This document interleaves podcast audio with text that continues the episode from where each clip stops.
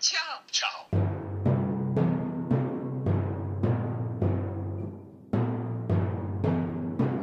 Ladies and gentlemen, boys and girls, and elderly of all ages, welcome to the Jello Chow Chow 20th episode spectacular.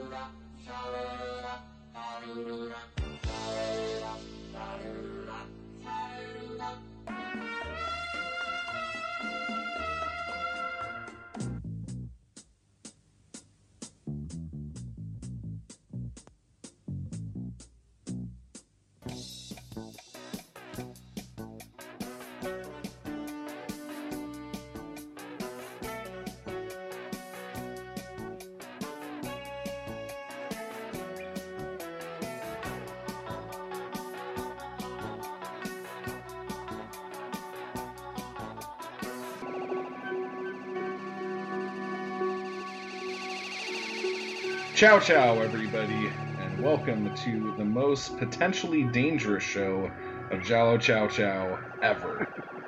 it is Chow episode chow. 20, and we are full something ahead to bring you a show. Speed. We're on the precipice. We're dangling over the edge. Yes, Anything could happen. and it might. And it will. It could be something as small as The Undertaker being late for a main event and the Brooklyn Brawler coming out to replace him. Or it could be something completely not like that at all. And Although- hopefully it will be. Yeah, I'll go for the latter. If, if there's any luck.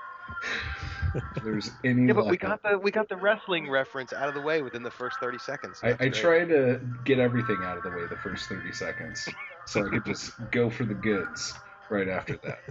I'm a really quick date. Um, crickets. All There's right. a little. There was a little laughter. There was some pity laughing going on. yeah, there was some stuff. My microphone doesn't pick up pity laughing.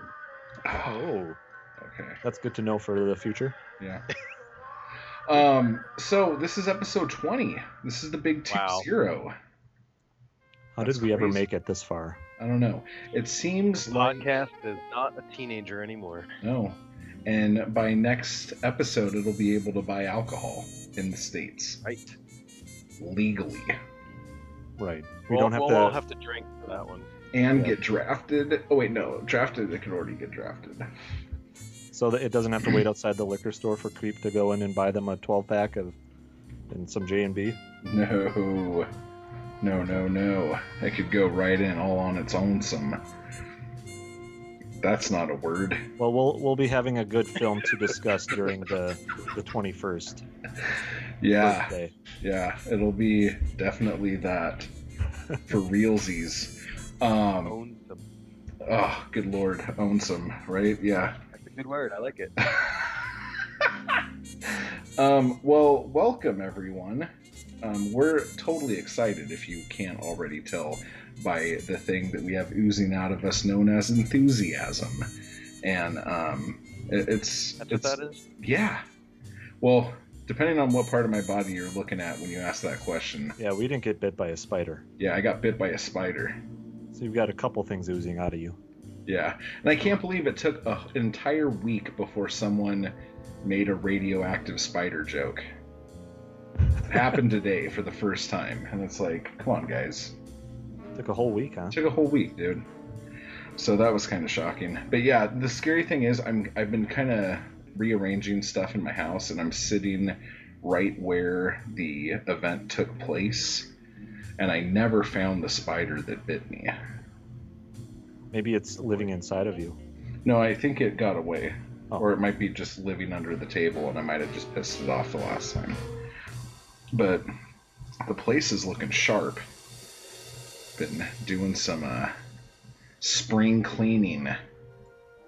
And Is it the spring in California? no, it's not, but um, we only have one season here, so it's Oh, kind of spring right. all the time. um, but the other thing is, um, in case you were wondering, you are no longer allowed to wear white pants or shoes. That's right. It's after Labor Day. It is Talking to you, that one guy. that one dude from that Well, I think movie. I think Al told us that it was okay, didn't he? well, over there, Yeah. but over here, you know, with all of our fancy country clubs and Mhm.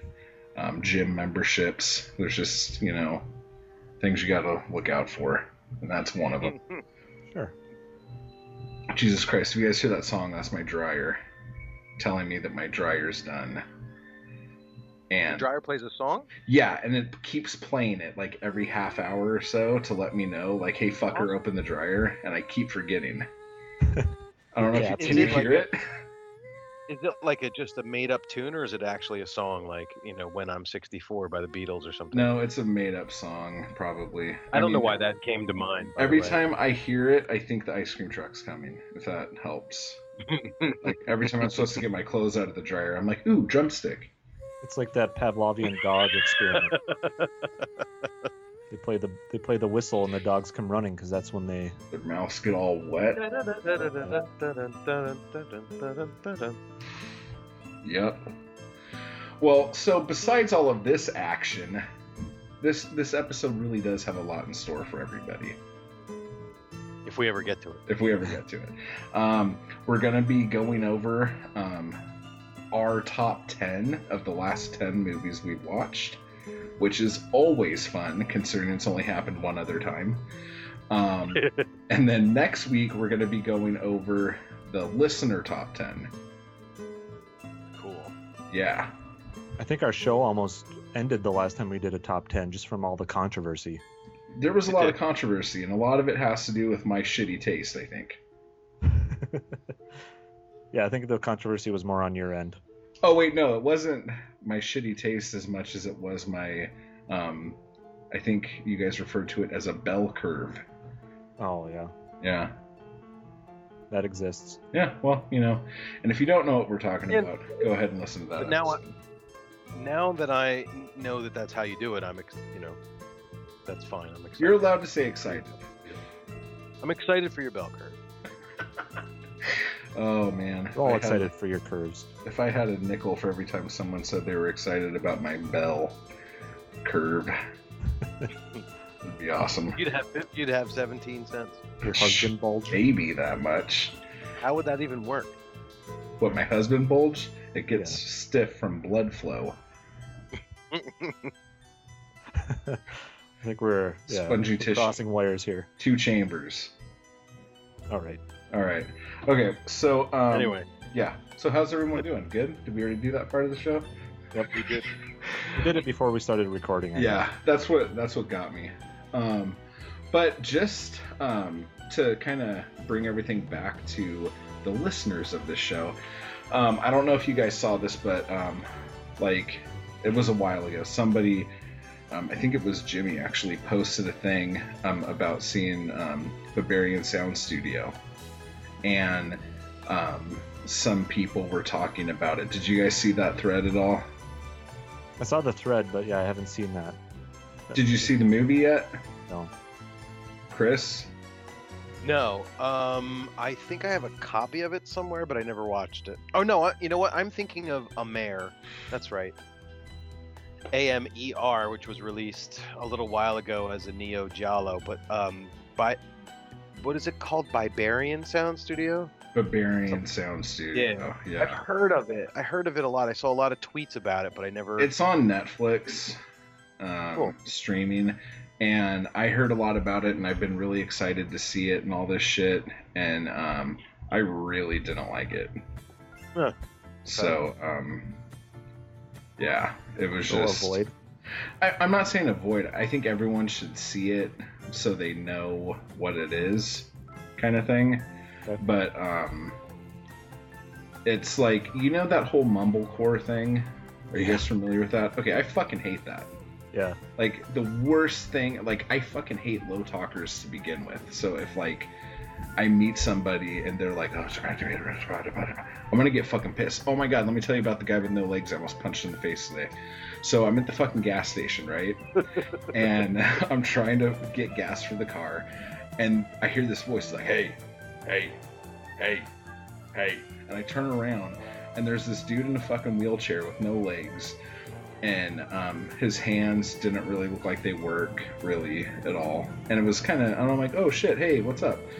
And he's like, and I'm like, what? And he's like, and I'm like, shit, I gotta get up in this guy's face to hear what the fuck he's saying. And I go up and he's like, uh, get that envelope out of my bag. And he had like this fanny pack on, and he had like this zipper open, and he was like kind of pointing to his crotch. Is to, he winking? No, he had sunglasses on. I have no idea if he was winking, but he was like pointing.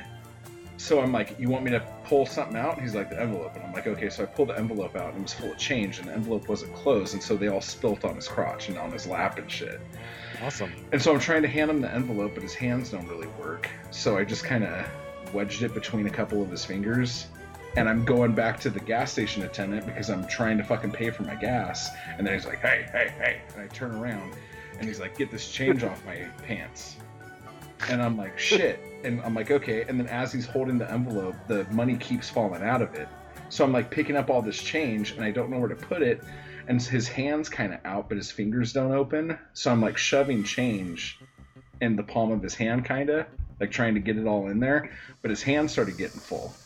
And I'm like, fuck. And so I'm like, uh, uh, I don't know where you want me to put this. And so he put the envelope in his mouth with the hand that worked better and then hit the joystick to move the chair closer to the window to the guy. And then he's like, hurry, hurry, hurry. but he had a fucking envelope in his mouth. So now I totally couldn't fucking hear him. And he's like, and I didn't know what he was saying. So I finally, I'm like, do you want me to get that out of your mouth? And he's like, yeah. And so I grabbed it and he's like, give it to the guy. And I'm like, what? And he's like, put the envelope, the whole thing, give it to the guy. So I'm giving it to the guy, and there's all this change and on him still, and I'm still picking it up and put it in the tray. And then he throws his hand at the thing, and it was like the change just like fucking exploded all over the fucking place, right? So now I'm like on the ground picking up change, trying to do this, and he starts moaning and groaning. And I get up and I'm like, what's going on? And he's like, and I couldn't understand him. And I'm like, what? And he's like, help me, I'm falling. And I look and he's like, like seriously almost falling over the side of his chair. So I had to grab his arm and pull on him. And then I just ran because I, I'm like, fuck, I don't know what else I could do for this guy, but he keeps asking me to do shit. So I took off. But like, That sounds like a mumblecore movie. that's what I'm Like the saying. plot of a movie. Yeah. It was just like it was so frustrating, and like I, not trying to be a dick against people who don't have legs and can't Like- talk or fingers work funny, but it was just like really weird, and I tried my best to like help out as best as I could. But like mumblecore stuff, I fucking absolutely dislike, and that was the whole point of this. Um, sorry, I totally fucking took a weird road there. so but, should I like- just walk off the show then? No, I, no, I'm just saying you don't mumble, dude. But like, if this movie's fucking called something Sound Studio, I should be able to fucking hear what people are saying. The whole movie takes place in a fucking sound studio with a guy mixing sound on a movie. Why can't I fucking hear what anyone's saying? Like, it was just that annoyed me. So I was already kind of annoyed. And the the secretary is super hot. Like, if you like looking at creepy girls that are kind of attractive, um, that was kind of fun, maybe. I don't know, but I still don't know what the fucking movie was about. Like, I could tell you what the movie was about, but then you're like, they made a whole movie about that? That's a movie? Because, like, it sounds like something you could do in like three minutes. Yeah. I'll, So- I'll go. I'll go discover it on my own. That's that's fine. I won't put you through that punishment again. but yeah, so watch like in fucking four weeks, one one of you guys are gonna. go, We should do a Barry Sound Studio on the show. I think it'd be a good discussion. um, but uh, have you guys seen the trailer for a movie called? Oh shit! The strange color of your body's tears, or something like that. I if I find it again, um, I'll put it up. But I think if anything is like a modern day Giallo looking thing or whatever, this movie looks super colorful, super vibrant, amazing. No clear idea what the fuck the movie's about, but it looks really good. And the poster is beautiful. It's got a weird fucking title. Um, so that one might be promising. I haven't seen Amer or a Amer, the one you were talking about, Chris. Right. Is that one any good? Um, I don't know. Uh, Oh, I have a it. copy of it. I, I have a copy. I've never watched it. I, I don't know. I think it might be in French. I'm not sure. Um, I'm still just getting over the information that I'm getting from Wikipedia with regard to this word mumblecore that I've never heard of before.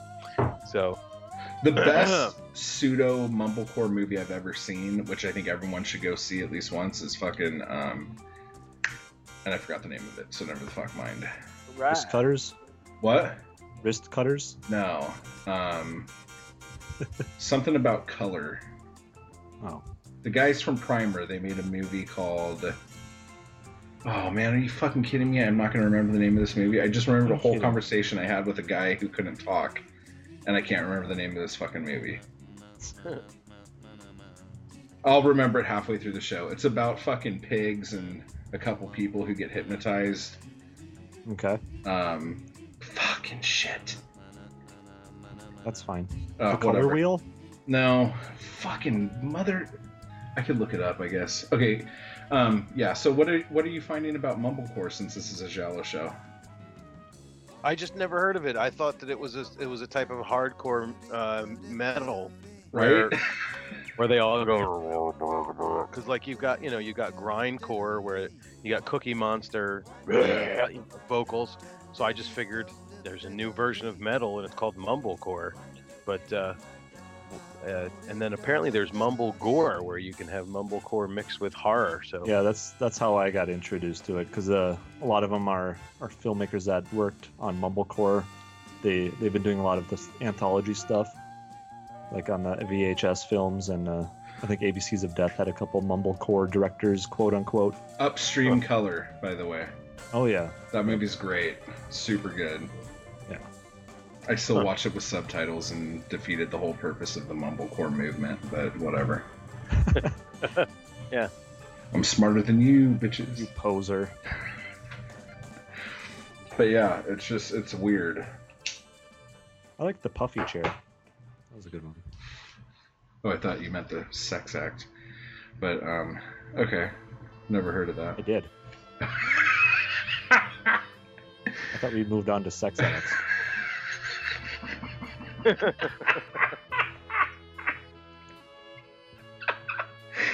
okay, that's good stuff. Um, let me see here. Oh, um, speaking of other little funny things, um, and since we were kind of talking about our Facebook group for a second there, I, I seem to have lost my telephone. Okay. Um, Jimmy, did you see the picture Jimmy posted? This is so stupid. I keep asking you guys. Have you seen this picture? Yeah, I You need to. Like, since it's been a month, I need to like start remembering what was it the the iPhone. yeah, he, he, he- Yeah. he said this is what happens when your wife opens your Amazon package, Yeah. and he got a picture. for your killer. Strip nude for your killer, and she's he.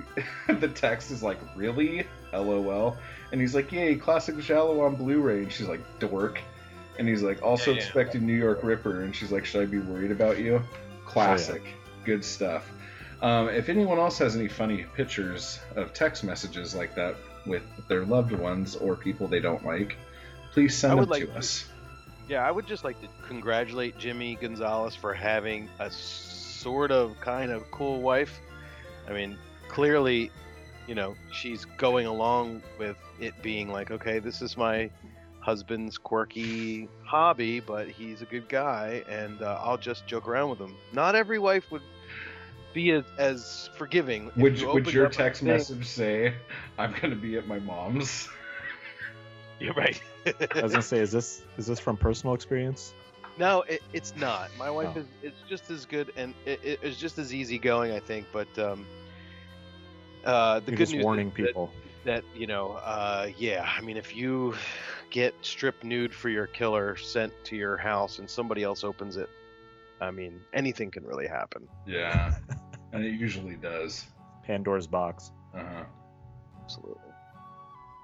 So, Yeah. but I, yeah, I do appreciate that, and I think that uh, I think that Jimmy has got a, a, a good a, a good woman standing standing behind him while he watches Or classic hiding job. in another room of the house. Hiding. hiding behind one or the other. Um, and then the only other um, Facebook related thing I wanted to share, that I should have shared on the last episode, but I completely forgot. Um, one of our listeners, Maddie Thomas Taylor, um, made a short Giallo film called Silver at the Bloodstained Bank. Oh yeah. And it was actually really fun. It was a super fun little thing. If you guys haven't seen it, um, it's on our group page. Yeah, it blows away any of the the films I made with my friends at that age. Oh my god. No, totally, totally. Um, good stuff. So, and it's got a bunch of music you'll recognize, and um, and to be fair, and it's not even to be fair. It's just like I really enjoyed the Killer in the Garage. Spoiler: Oh come on. there was a scene, and it was really cool. Super blood and black lace. It was great. Yeah. but anyway, I kind of I kind of teased them. I'm like, where'd you get that bottle of J and B? Are you old enough to drink that? He's like, I swear it was just a prop. I swear we drank all the alcohol out of it before we shot. okay. Um, and then the only other update I have here, I think, is um, Al Owens sent me the um, and I, and I don't think we've done a show. We haven't done a show, so I could actually talk about this.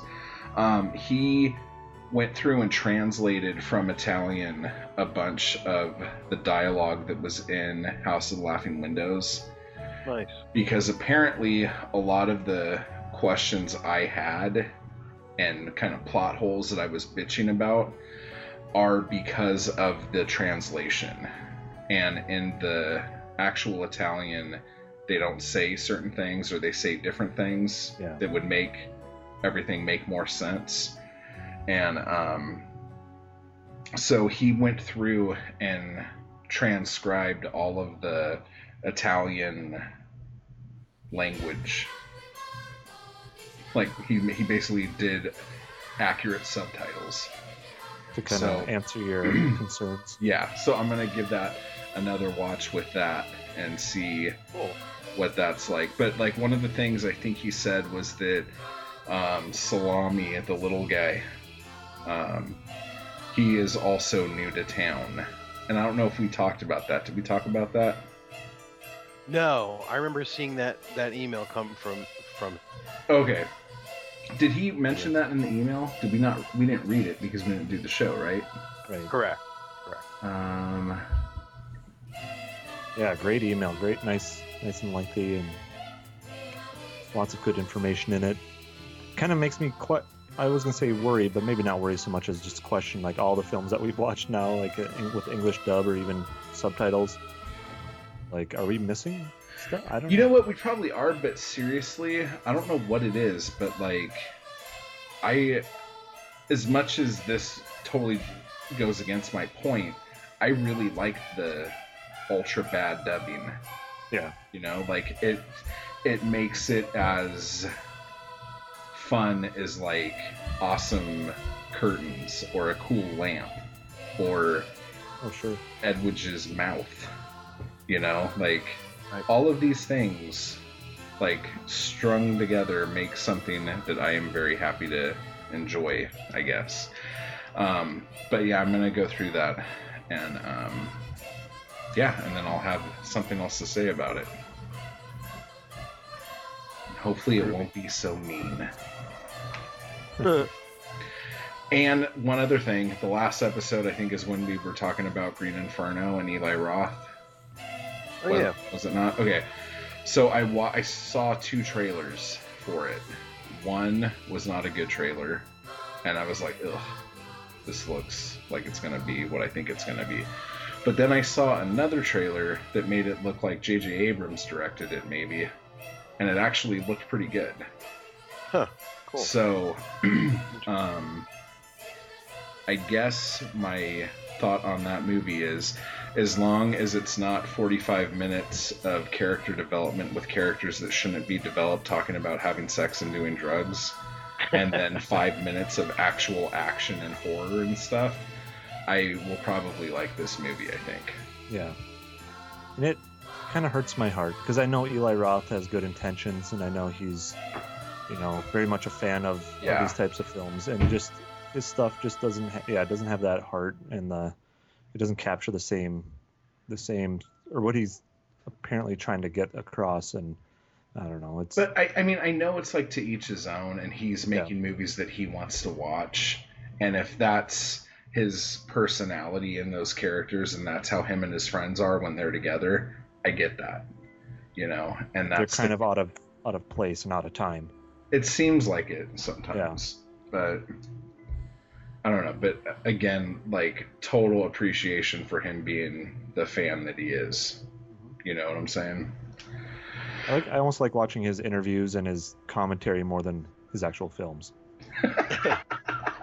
I don't know what that says. He was great in Death Proof. I liked him in Death Proof. Yeah. I liked his um, audio commentary for Blood Sucking Freaks.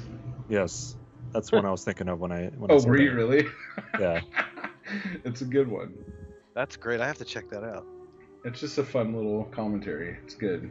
yeah. I, I can't remember. Uh, Joel Reed, I think, is the director of that one, and he was just talking about Eli Roth being like he didn't know who he was because Joel Reed is like this old fogey now. So he's talking about him being like this young boy on set kept walking, or not on set, but kept, during the commentary when they were making the DVDs, like kept walking around and asked me. Uh, he seemed kind of annoyed with him, like he's this little fanboy following him around. anyway.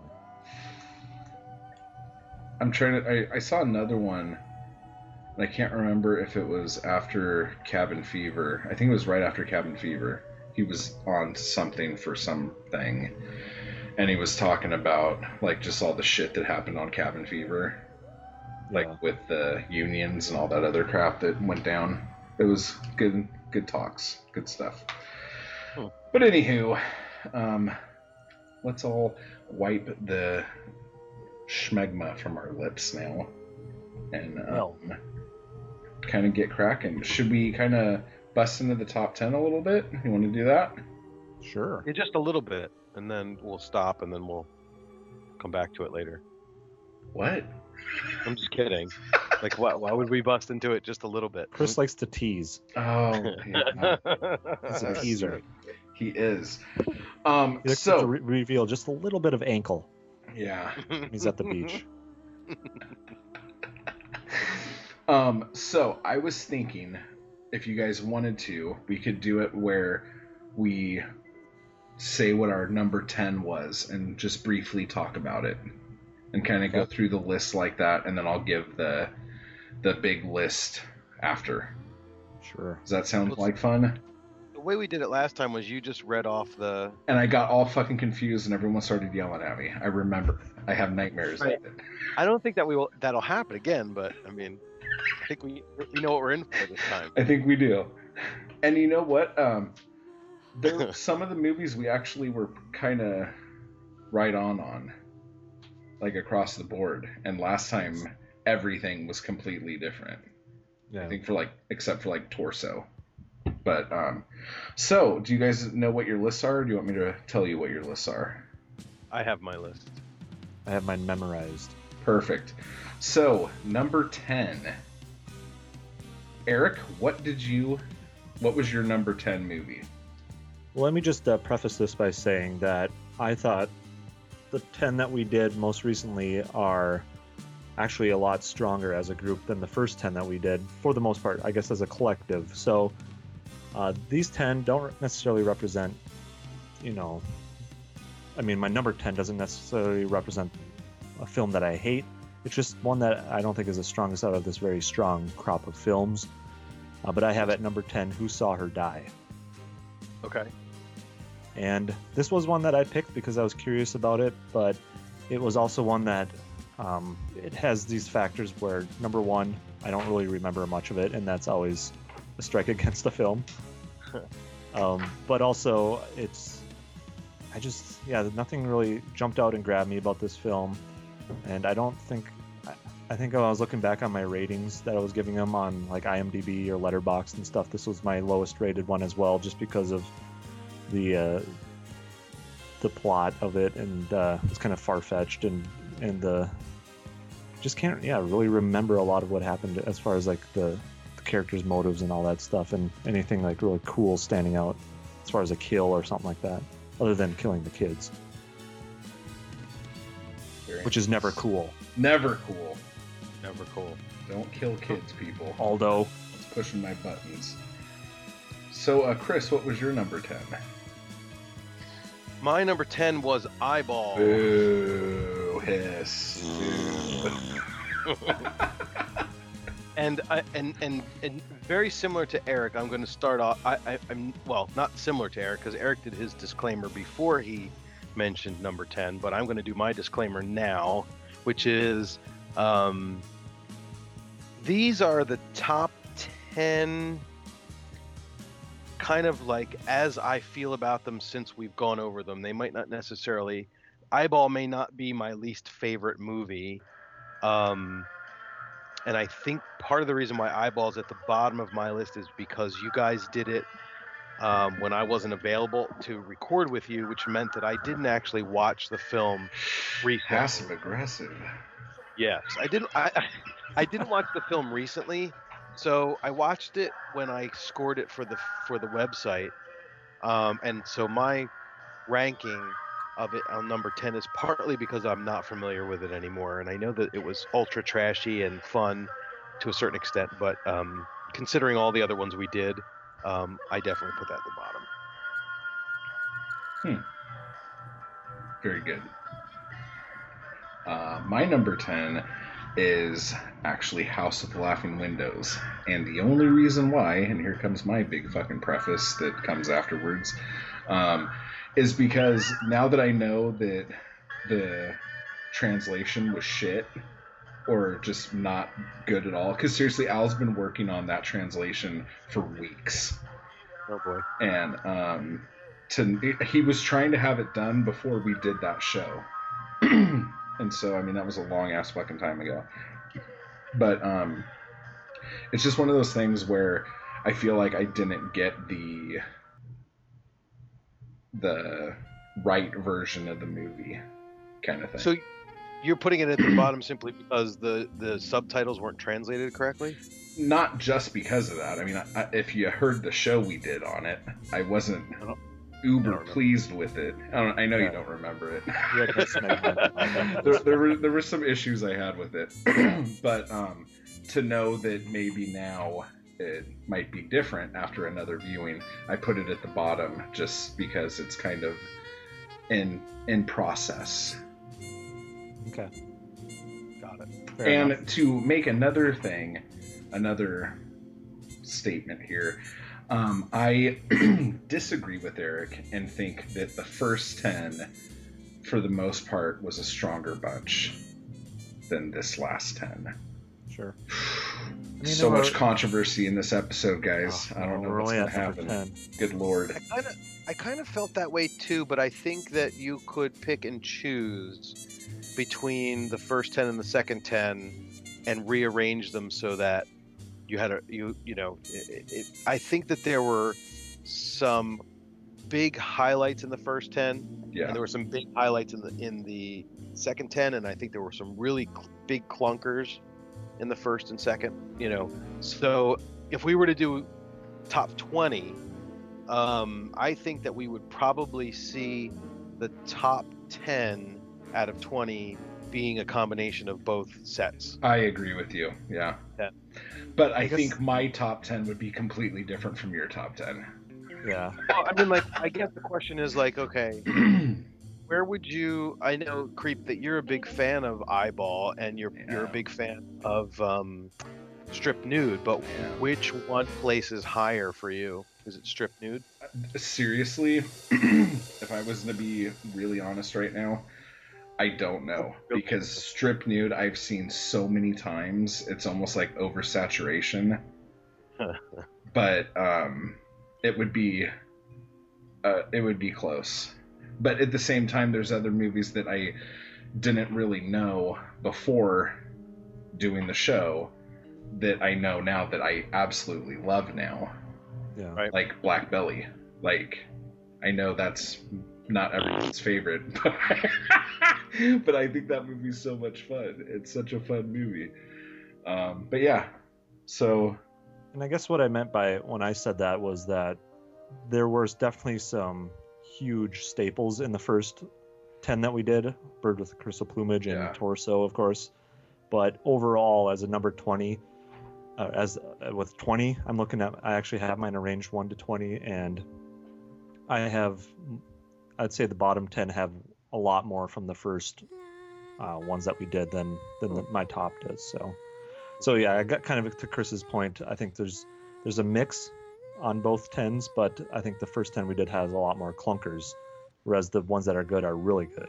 yeah, And, and you know, there's something to be said as well for rewatchability. I think that uh, uh, if a lot of these are films that um, that we have only seen one time, it would be interesting to go back and, and redo or, or rewatch some of these and see if they either retain Yeah. The fact that you don't like them or if they retain the fact that you do like them.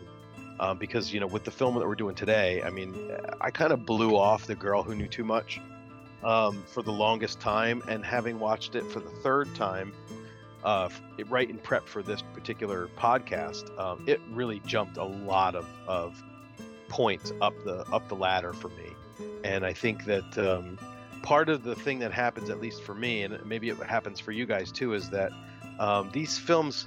It's hard to watch these films in a vacuum. You kind of compare them to all the other ones because they all kind of they're all similar in a, in a certain way so you're you're it- it's a very weird and unique situation where you're looking at a film to see to make sure that it adheres to certain things that are similar throughout the genre but then you're looking for well what did it do different to make it unique and interesting Yeah. um, so it's it's really kind of it's really kind of cool um, but the idea that you know if you were to watch um, you know a certain one from the first 10 uh, over again now that you know let's say you went back and watched torso now that you've watched um, a couple more you know maybe we if we cover all those sergio martino films is torso still your favorite or you know uh, it, it, things could move around. So i think that's Yeah. that's the cool part about it also. I think it's fun. Yeah, and I say I have a top 20, but I would definitely need to watch some of those again before I blurted it out here. uh-oh. So what is your number nine, Eric? So after all the yeah, after all those prefaces of prefaces and creep, I think you probably got a kick out of my seeing my top 10 after hearing now that House with the Laughing Windows was your 10th one. Because as we'll see, it's mine is not.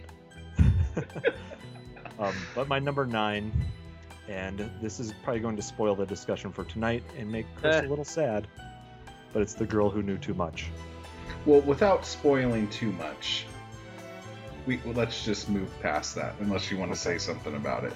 No, I'll I'll save it all. Okay. Save it all for you guys. Just showing the ankle. just pulling a yeah Chris. because I, right because absolutely because i mean we want to know why you know there's there's going to be uh, huge differences of opinions on the films I think so. as, as, as we get to the, uh, the the main event here yeah. And what's your number nine, Chris?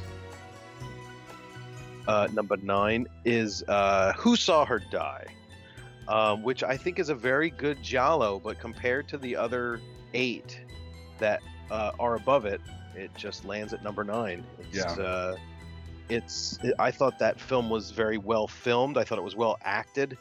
Um, I thought it had a confusing but um, intricately, you know, woven plot uh, which is kind of a good thing when you're talking about Giallo. If you can't really follow it, it's kind of uh, it kind of gives it some some extra points as far as I'm concerned. But um, there's something kind of drab and dreary about that film. Um, and Giallo, the the Giallos that I like the most are the ones that are kind of um, visually pleasing and kind of jump off the screen at you to a certain extent. I guess I'm used to Ar- Argento and, and and Mario Bava and the way that they kind of um, create create a, a a a mood and a feeling with the visuals. And so Who Saw Her Die is kind of a very muted kind of thing. Um, and, and Laughing Windows is like that too, but Laughing Windows ranked higher for me than Who Saw Her Die. Well, my number nine is also Her Die. And it's shocking that I would rank a movie so low that showed pubic hair in it. But um, to me, it was. I don't like kids getting hurt. I, I can't get around that. And so, just on subject matter, I just kind of was turned off a little bit by it. And then on top of Yeah. that, I hate like bad parents. and I just saw whenever a dad would rather go bang some chick while his kid's pretending to know how to play hopscotch, like that bothers me. Although, what I will say is that I really think um, the episode we did on Who Saw Her Die was probably one of the funnest episodes we've done. Yeah, all because we had all those nicknames. it was just a lot of fun. So it's it's a fun movie. It's good, like hands down, it's a good movie. But um, yeah, I think out of these ten, I, that's where I would drop that guy. Yeah, you guys put it much more eloquently than I, I did, but I do agree with all that. It's it's drab. It's It very drab. focuses too much on the the couple, and that story is just kind of depressing. When Giallos should be, you know, a lot of fun to watch with people. Hell yeah. Um, so what is your number eight, Sir Eric? Oh, this one was tough because after nine and ten, once I got to eight, it was all like these ones. Even though this one's ranked number eight, it's actually very high up in my twenty. And but it's Death Walks on High Heels. Um, I kind of enjoyed that they took it to England in this one, but there was also something about it that uh, just kind of what Chris was saying. It just it's hard to beat out a lot of the other films we did. Uh, I like the blue eyes on that guy, but as far as a killer, he was kind of lame. And the ending, You're like, I thought he was pretty, but it just yeah, it was lame. uh, the, the ending was kind of, um, it was a lot of fun, but it was just so stupid. I don't know. Um, it just, yeah. So it, it just, Penny Packer. yeah. there's, there's a lot of, of fun with this film. I would recommend it for people to watch, but as far as uh, the other films on this list, it just doesn't have enough substance and enough style to beat out those other ones. Very nice. Uh, you're number eight, Sir Chris.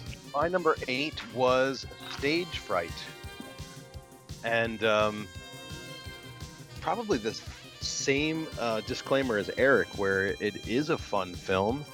Um, I wouldn't necessarily rank it too high in a Giallo list, even primarily because it doesn't really have much Giallo kind of aspects to it, except maybe the the atmosphere act aspect. Um, but a good film all around, a, a solid film. But the the other ones are higher up on my list. So Okay, well, my number eight is the movie we're talking about tonight. So um, we will save that discussion um, for later on. But um, all of our number sevens were the same. ha, So we're, we're, we're making progress all- here. So should we let's all just blow say it it at the now? same time. Yeah, let's all say it at the same time. All the Transformers. Jeez. yeah. Who was saying it in Italian, Chris?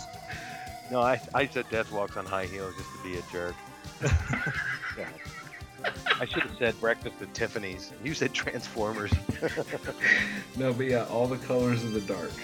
Um, we all thought that was equally a number seven. Yep. Equally seven. Yep. Just the seven. Yep. Nothing even else? though it had a Fenech in it. yeah, It had a lot of good Fenech in it. Yeah, and it had an Ivan in it. it sure did. so yeah, I, I think that's all that needs to be said about that.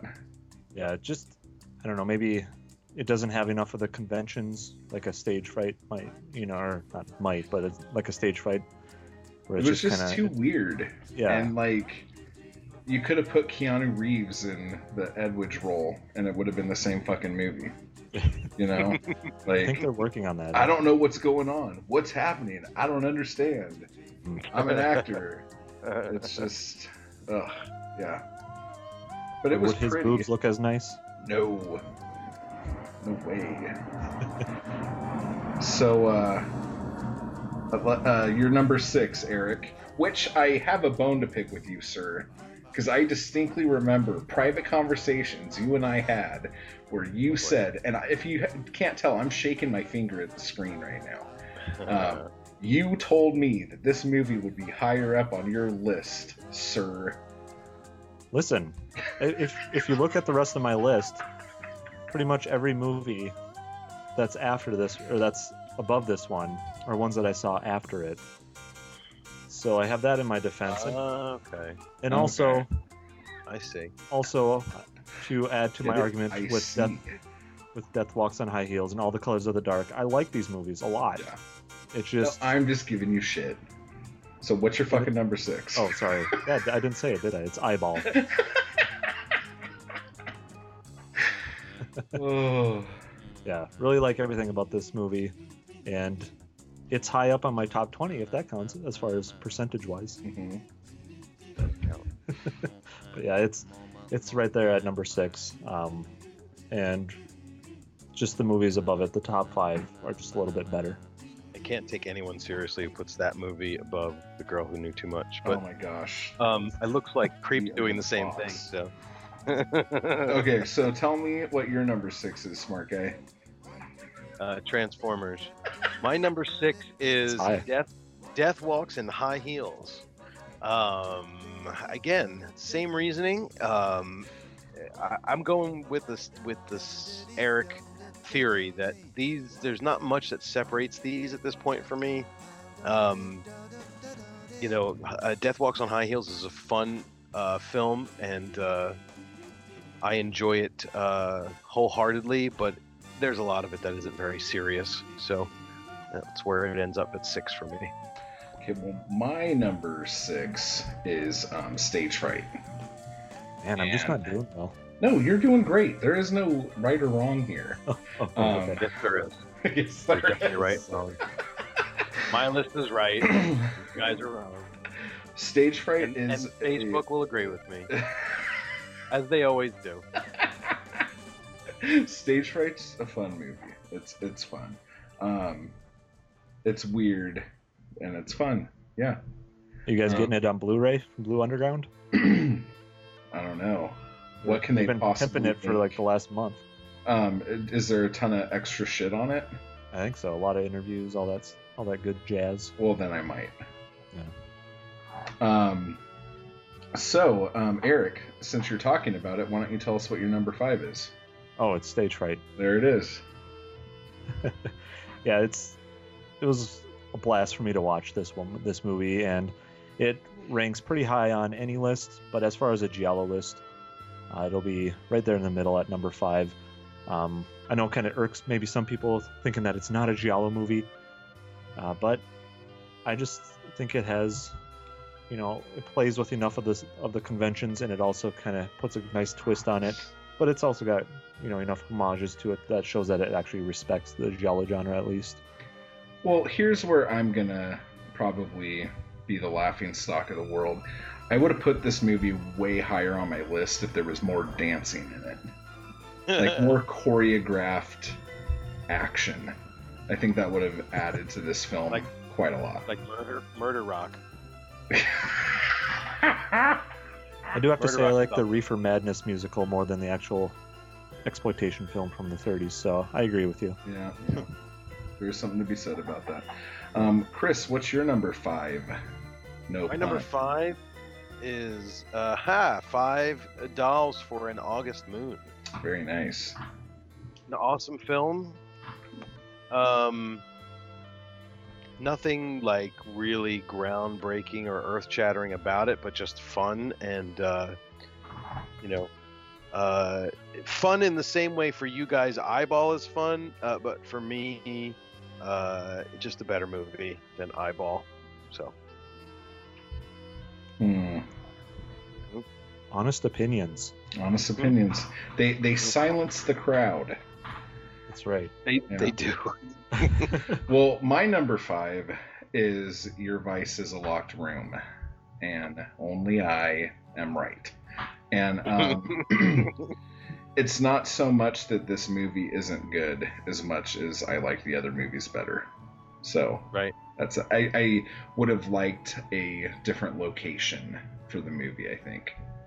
I think if this movie took place somewhere else, like more metropolitan, it would have been a lot more fun for me. But that's just me. Um, Eric, what's your number four? Uh, man, I'm just following in your footsteps down this list. Like you said, we're all we're all pretty close, but yeah, it's your vice is a locked room, and uh, only creep has the key. Yay! And it's this one for me. Uh, I remember really enjoying it while I watched it, but then constructing this list, I there was I don't know if it was the fact that I thought maybe it was it, you know on the opposite end spectrum of stage fright where it's so much different than Giallo. This one I just couldn't really see anything that separated this one out, uh, other than the fact that it was a lot of fun to watch and it had Edwige in it. I will say, out of all the these ten movies, the twist in this one might have been the best. Oh sure, Mm, it wasn't as maybe not the best. Maybe like the second best. Yeah. if we were going by the Shamalama Ding Dong scale. But Right. um, yeah, Very yeah, Good scale to go by. uh, yeah, yeah, it I is. believe UC Berkeley uses it at their film school. They should if they don't. Yeah. That's for damn sure. Um, what's your number four, Chris? My number four is uh, the laugh, the house with the laughing windows. Um, and I don't have much to say about it except for the fact that um, I was kind of on the fence as to how much I enjoyed the film um, after the first time I watched it, and uh, going back to score it and watch it for the podcast, uh, it went up a couple of ranks. Um, I really like um, some of the suspense um, in the film, and um, it's a little bit different than the normal Giallo, and um, but it's certainly not you know eh, top two, top three material. So that's where it landed for me. Yeah, for me, my number four was uh, Cat and Nine Tails, and um, I didn't realize it, but I probably since um, these last ten movies we've done, I think I've watched that more than any of the other movies, and um, it was one of those things where when I realized how many times I watched it, I was like, "Holy shit! I must really." kind of like this movie because I I just was shocked at how many times I had actually sat and watched it and it was one of those things where I didn't even realize it and I was just putting it on while I was doing other shit. It was Yep. just kind of that enjoyable. Mhm. And the Agreed. first time I watched it, I thought it was good, like just like a good episode of Murder She Wrote or something like that. You know what I'm saying? Right. I didn't realize it was something that I would watch over and over again. Um, but I think why it lands at four is just because that chick is so hard to pay attention to, and um, I don't like seeing kids tied up. So, eh, the kid was okay, no big deal. But um, spoiler. But yeah, Right. it's it's a good one. Uh, Eric, you're number three. Number three. Well, once again, and people are probably getting sick of this. Well, to be fair, I'm following you if it if we actually go by the numbers. Kind of, yeah. If you go from one to ten, but since we're going ten to one, I've been following you, and I am at Cat of Nine Tails. Uh, the though it, it astonishes Chris that this isn't my favorite Argento film, it is above Bird with Crystal Plumage, which might astonish a lot of other people t- as well. Uh, but I did, I did still really enjoy it for a lot of the same reasons uh, Creep mentioned. It's stylish, it's entertaining, and I think that's why it, it's above Bird for me. Bird, I understand its importance, and it's also mildly entertaining, but Cat of Nine Tails is from start to finish just a fun ride, and it's, of course, an Argento film, so it's going to rank up pretty high on on a lot of lists. Cool, cool. And Chris, you're number three. My number three is Your Vice is a Locked Room. And yet again, Creep is the one with the key. This title gets Uh, better and better. Give up that Sure. key already. um, I don't know what to say that hasn't been said. Um, it's uh, it's definitely a different film. It's uh, it's got its merits uh, in it being kind of creepy, and um, uh, Edwige is great in it. I like the way that she plays. Uh, that she's not playing a victim for once Yeah. and uh, it's a very entertaining film, especially with the twists and the homage to Edgar Allan Poe and so on and so forth. So there you have it. Cool, cool. Well, my number three was a shock to me when I put my list together. I said, "Whoa!" I couldn't believe it. But mine is um, Death Walks in High Heels, and I had no idea that I really enjoyed that movie that much. But in thinking back to it, it's really fun. And I Yeah. remember when I watched it, I was like, fuck, this movie is going on forever, and this is so stupid, and that girl looks like a butthole, and all this da da da da da da stuff. But at the end of the day, it's really fun. It's a really, really fun movie. Like, there were so many weird characters that could have been in a fucking Twin Peaks movie. Like, it was like. It was just. It was good fun. And I it's it's surprising because I really did not think at all. I when when we first watched that movie, I'm like, well, there's my number ten. Like I Uh. really was not a fan of it the, after the first viewing of it, but um, it really grew on me like a fungus or a some sort of STD or something like that. Yeah, STD is probably pretty apt. Yeah, I- I'm tending to agree with you on that one. it, it was fun, good times. Yeah, constructing my list after I had sent it to you, I kind of looked at it again. And I was like, "Damn it!" Because I, I had the exact same feeling as you. I was like, I was looking up pictures from it and, and all that stuff. I'm like, I really enjoyed that movie. But It was a weird, fun movie. yeah, It's not a movie that I would recommend to anyone either. But like after this conversation we're having, I'm like, shit, I should really tell some people to watch that movie. They'd probably Mhm. like it. As long as I don't build it up at all. If I go, hey, this movie's okay, you might be interested in it, yeah, and then give it to them, I think they'll like it. Yeah, I mean, I think it depends. Like, if you're if you've got somebody who's never seen a Giallo before, that's probably not the first one you're going to send them to. But um, then again, you know, it's definitely it's kind of different. It's it's it's a lot more lighthearted. It's uh, a little bit on the silly side.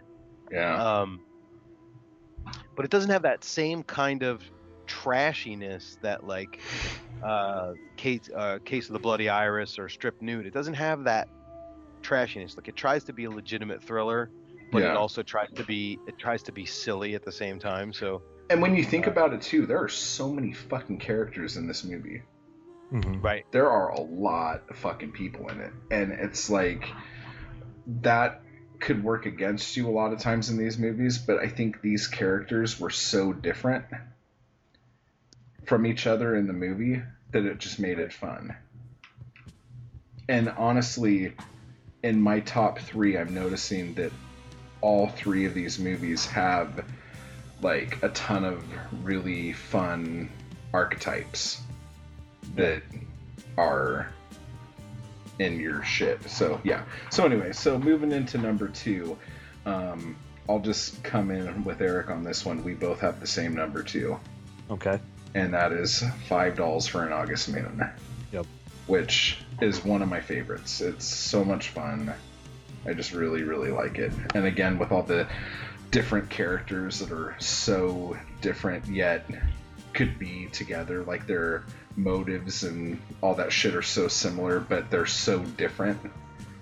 That is intriguing to me, especially. Yeah, this is one of the only Giallo movies, uh, the very select few that I felt like I wanted to be in there, be part of that cast. You know, Oh fuck yeah! Want to be at be, that party? Well, not cast, but it'd be like actually part of the story. Uh, I'll risk be- death. yeah, I would risk death just to sit on that spinning bed Oh my god! Edwige. And it's just, I mean, if you see where I put Girl Who Knew Too Much and where I put Five Dolls for an August Moon, yeah, I, th- I think with both films, Bava has been kind of where he, he kind of you know has hindsight where he's like, oh well, I didn't like doing those movies or whatever.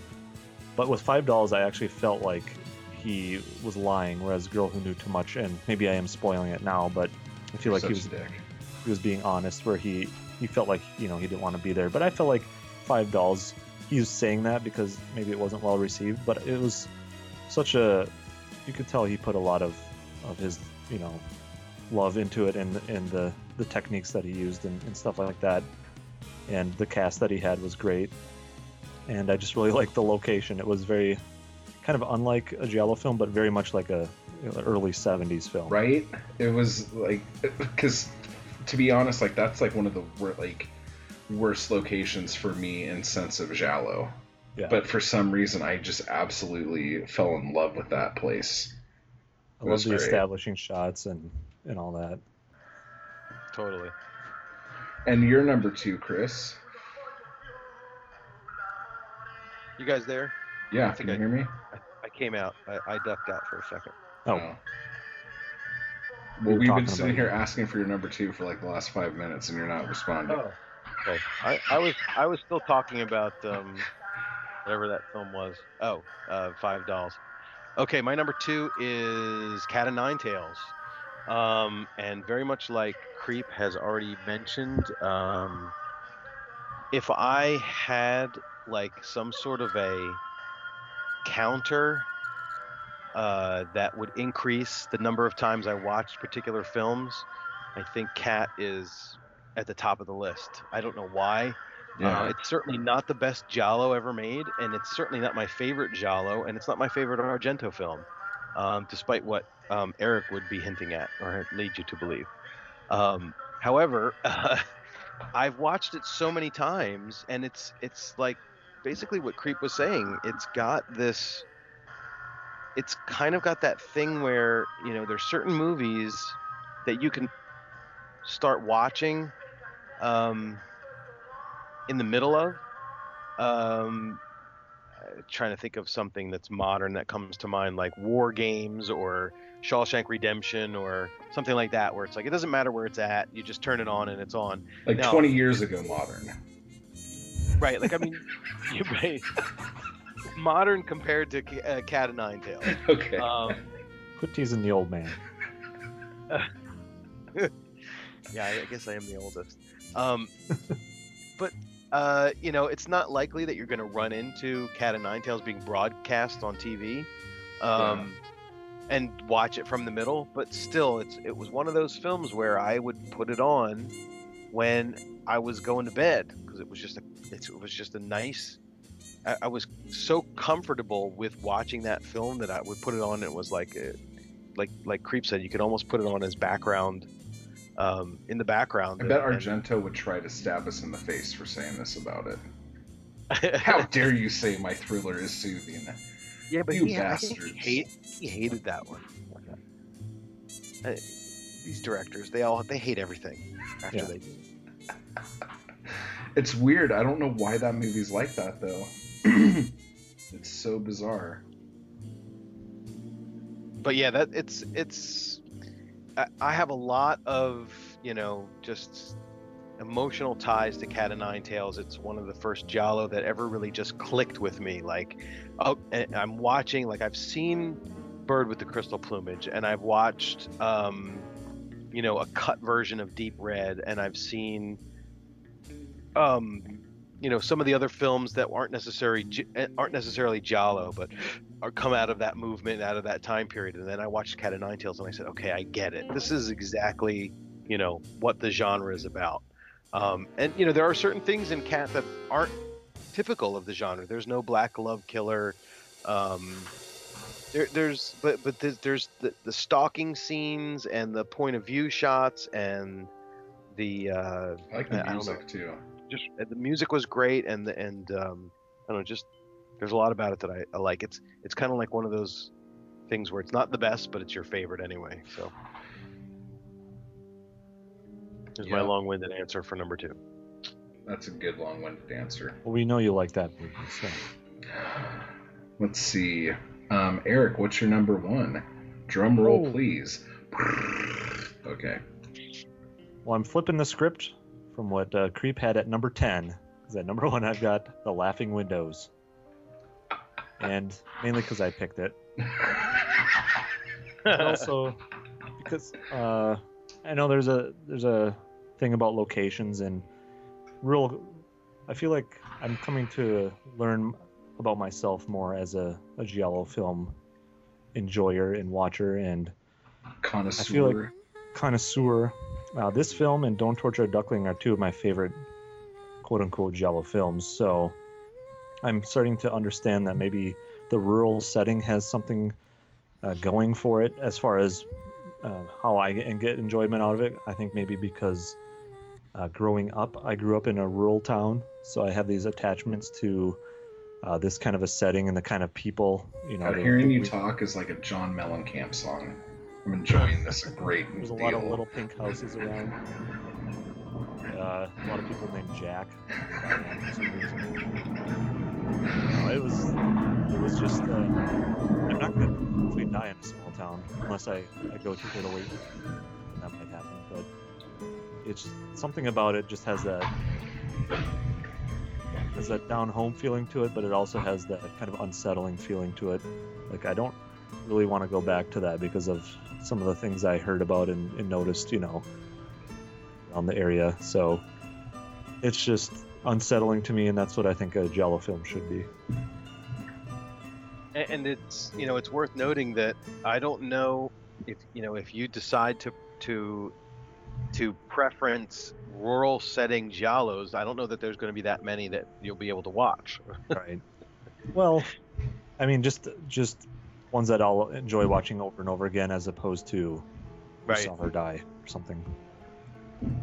Well, and to go to what you're saying, like I know that we're gonna have to watch Don't Torture a Duckling eventually, so that's Oh. gonna have to be something that I get over because that's something that I've never wanted to watch. Yeah. So, um, but I, it's garnered a lot of respect. So, um, yeah, that will probably be something to view. That will be the one when uh, when you're off somewhere on gallivanting around the country. Chris and I will cover that one. There you go. Well, don't fucking cut me out of it. Uh, maybe we shouldn't tell me already recorded that one. Yeah. This is And- actually episode 21. I'm sorry that the beginning of Who Saw, or not Who Saw Her Die, but The Girl Who Knew Too Much is like happening like right now above my house over and over and over again. Is that what But- that is? Dude, it's like crazy. Like I, I can't remember hearing them one after another like this. I don't know if you guys can hear that, but it's just like Yeah. airplane, airplane, airplane, airplane. Um, They're all smoking marijuana cigarettes. on the plane, so no one would notice. Um, Chris, what is your number one? Well, uh, duh. Well- if you're playing, if you're playing along at home and you've got the list of all of the films, and I haven't mentioned one yet, uh, it's "Girl Who Knew Too Much," and I won't say why because we're moving on to that film in just a little while. Okay, cool. Then I will take the rest of the time of this segment and talk about Eyeball. Talk about the Eyeball. greatest movie ever. this movie is so much fun, and I know I said it on that episode, but it's like it has almost everything I want in one of these films, and it's just just nonstop action, good times, fun stuff, Red weird raincoats. crap. Yeah, and I think the red is so unique compared to every other one of these movies, and well, not everyone, but um, at least the ones we've done. This has been super fucking unique, and it's just a fun movie, you know. It's just good times. And it's got a great song. I'll play it right now if it's not. It goes bump, bump, bump, bump. That's my favorite part of the whole film, the soundtrack.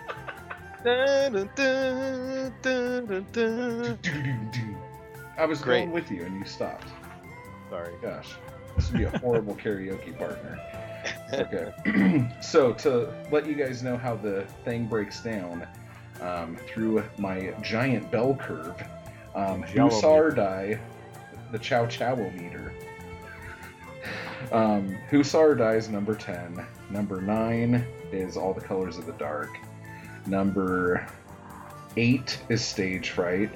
Number 7 is The Girl That Knew Too Much. Number 6 is Death Walks in High Heels. Number 5 is Eyeball.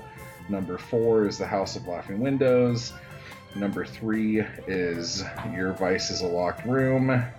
And number 2 is Cat of Nine Tails. And number 1, baby, $5 for an August Man. Shablowy. Not too bad. Yeah, I, I'm kind of happy with that result because the ones that really need to be at the bottom still are at the bottom. Oh, you're such a power top, Chris. So that's that, and I guess right now I'll play the trailer for The Evil Eye.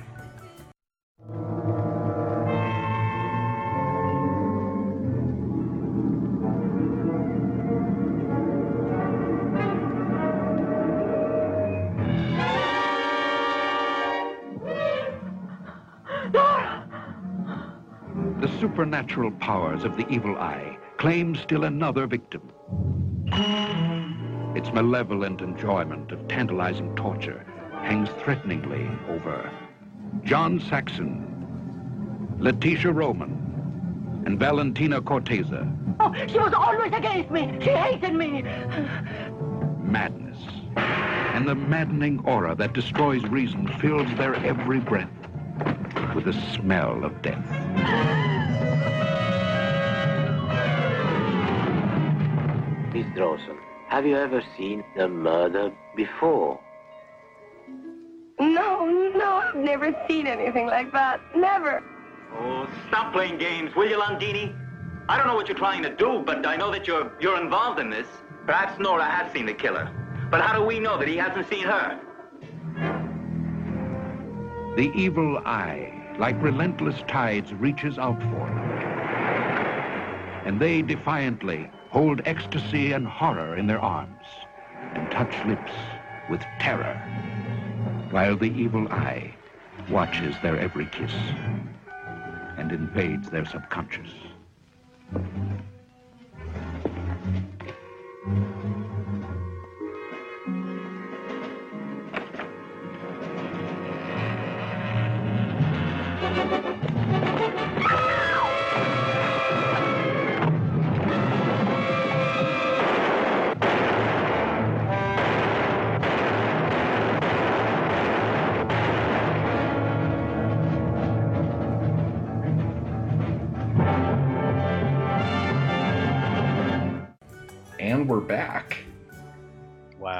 Was that the English version?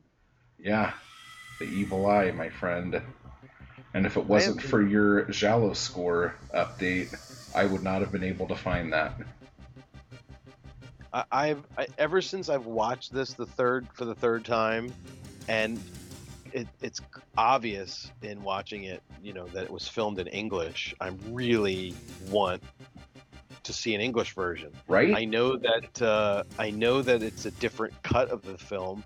I know that they marketed it as something completely different than a giallo. It was more like uh, the evil eye, and it was a little bit more on the supernatural tip. But still, um, you know, I, I want to hear um, what they recorded. It looks like I don't know if they recorded it on a sound stage or if they dubbed in the English, but from the trailer, uh, it seems to me that um, it, it, it looks like the, the if it's dubbing, it matches pretty well against uh, how they filmed it. So Yeah, and um, I'm sure we'll talk about this too, but I did read that Bava actually shot different stuff for the English release.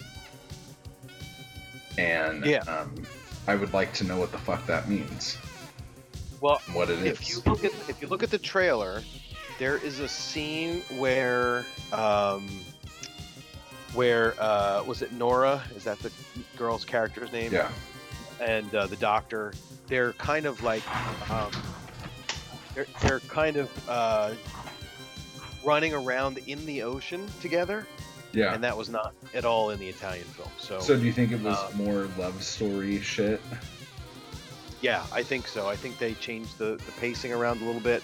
I think they made it more. Um, they made it more uh, kind of had a comedic side, more of a comedic side to it. And from what I read in one of the reviews, um, the ending is completely different. And we'll talk about it when we get to the ending. Ooh, I'm, I'm very excited. I'm intrigued. The ending in the Italian version is great. I love the ending in the Italian version. Do you? I do. I think I have the same raised eyebrow as Creep too. Well, I mean, clearly we're all operating on a different level here. With eyeball being number one, I'm raising the eyeball, eyeball.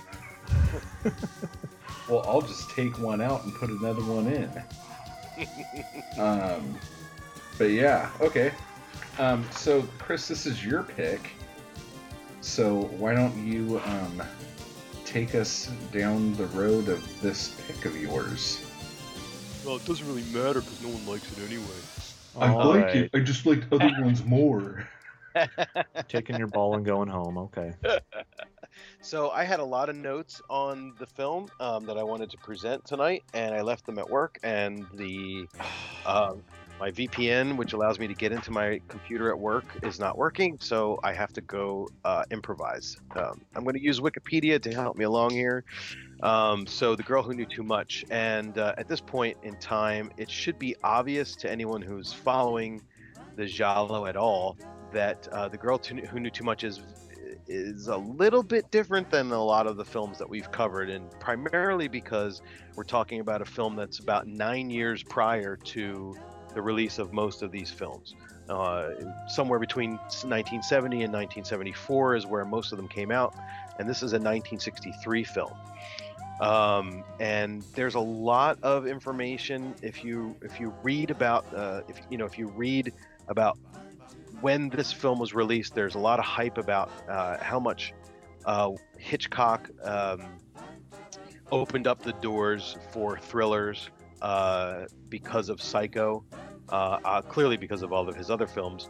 But Psycho really was the one that let everybody who was making films uh, realize that the public was into these things that were a little bit more um, dark and um, sinister than they had been, you know, they've been previously putting out. And so um, this movie, uh, three years later, uh, is clearly um, coming off the heels of all of that success, and at the same time merging into the idea that there was this movement in Italy where they would take um, Agatha Christie and Mickey Spillane and some of these other um, stories, uh, translate them into Italian and call them giallo and put them out on yellow covers.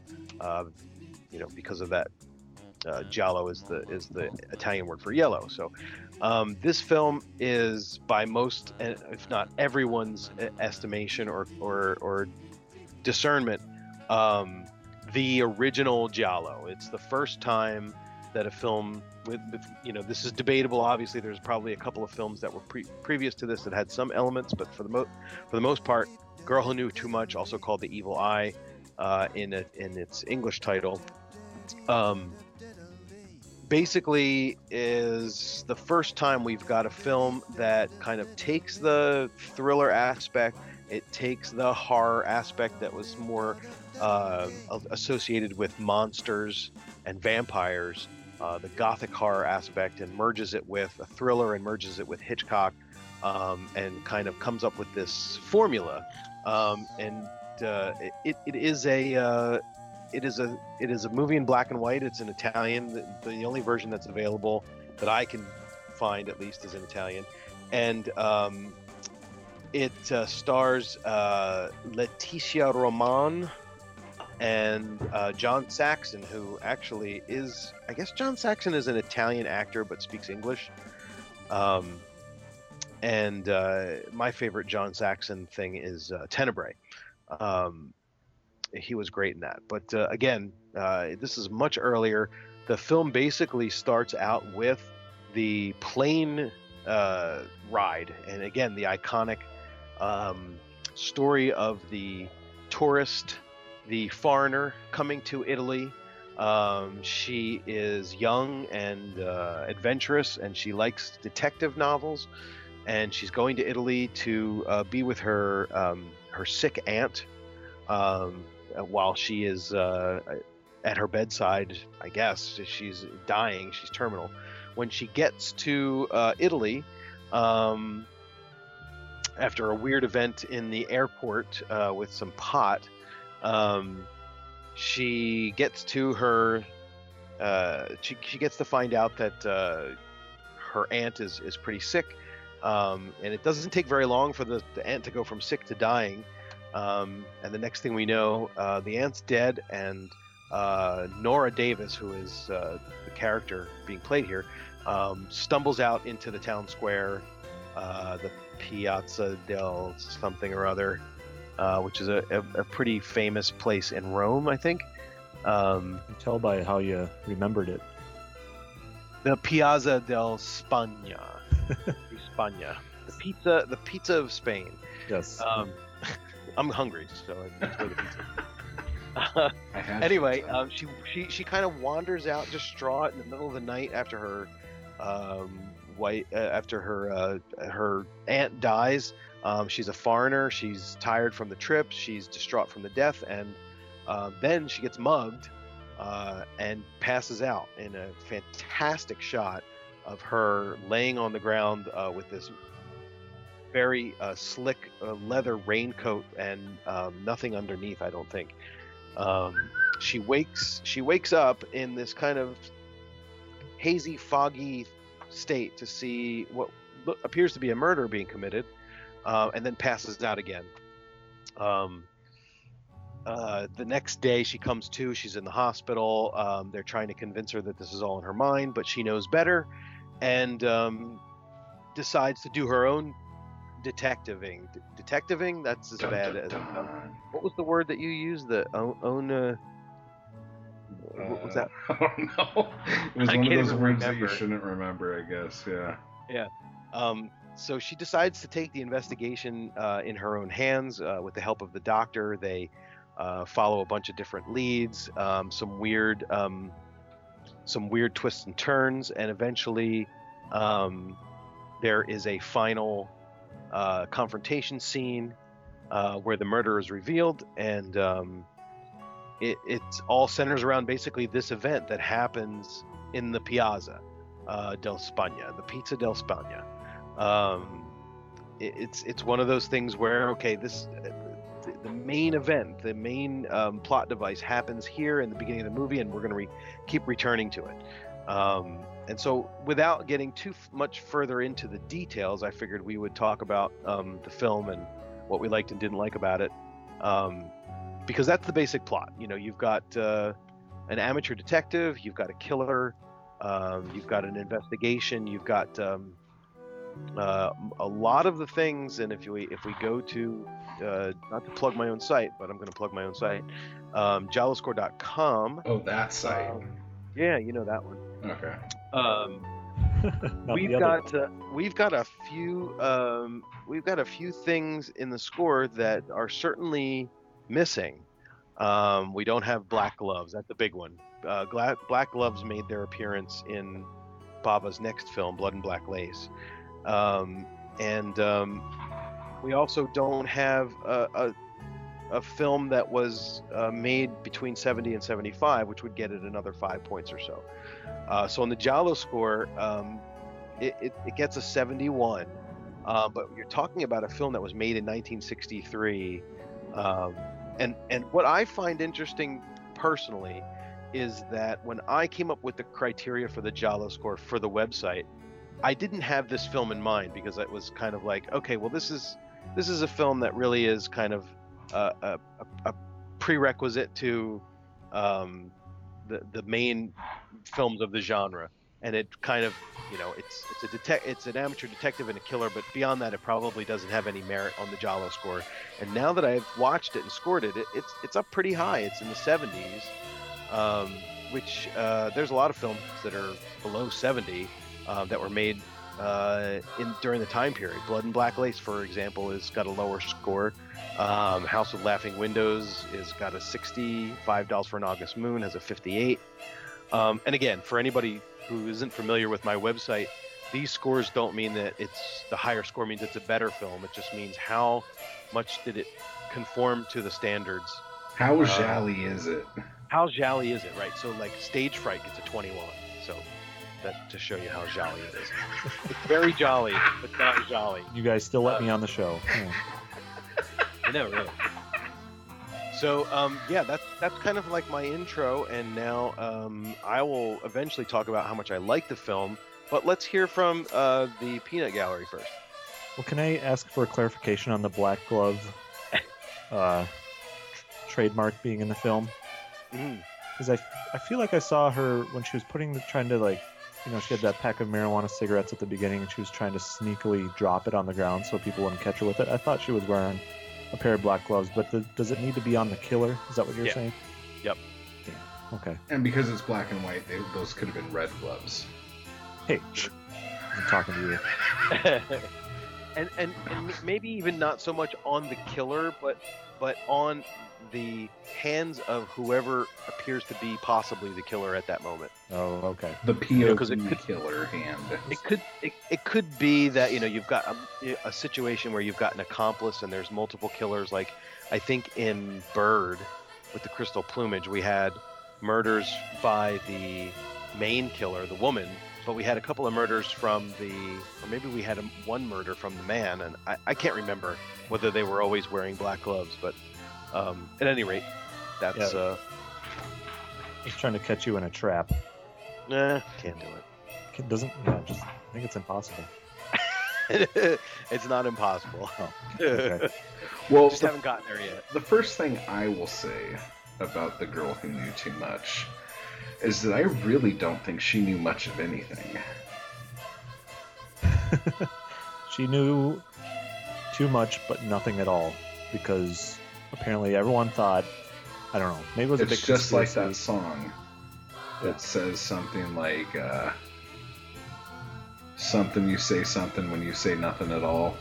I don't know. Some chick singing it. Could be a country song. I don't even remember. Bad All the analogy. things she said running through my head. That song. No, I Tattoo. know. Okay. Well, okay, getting back to this.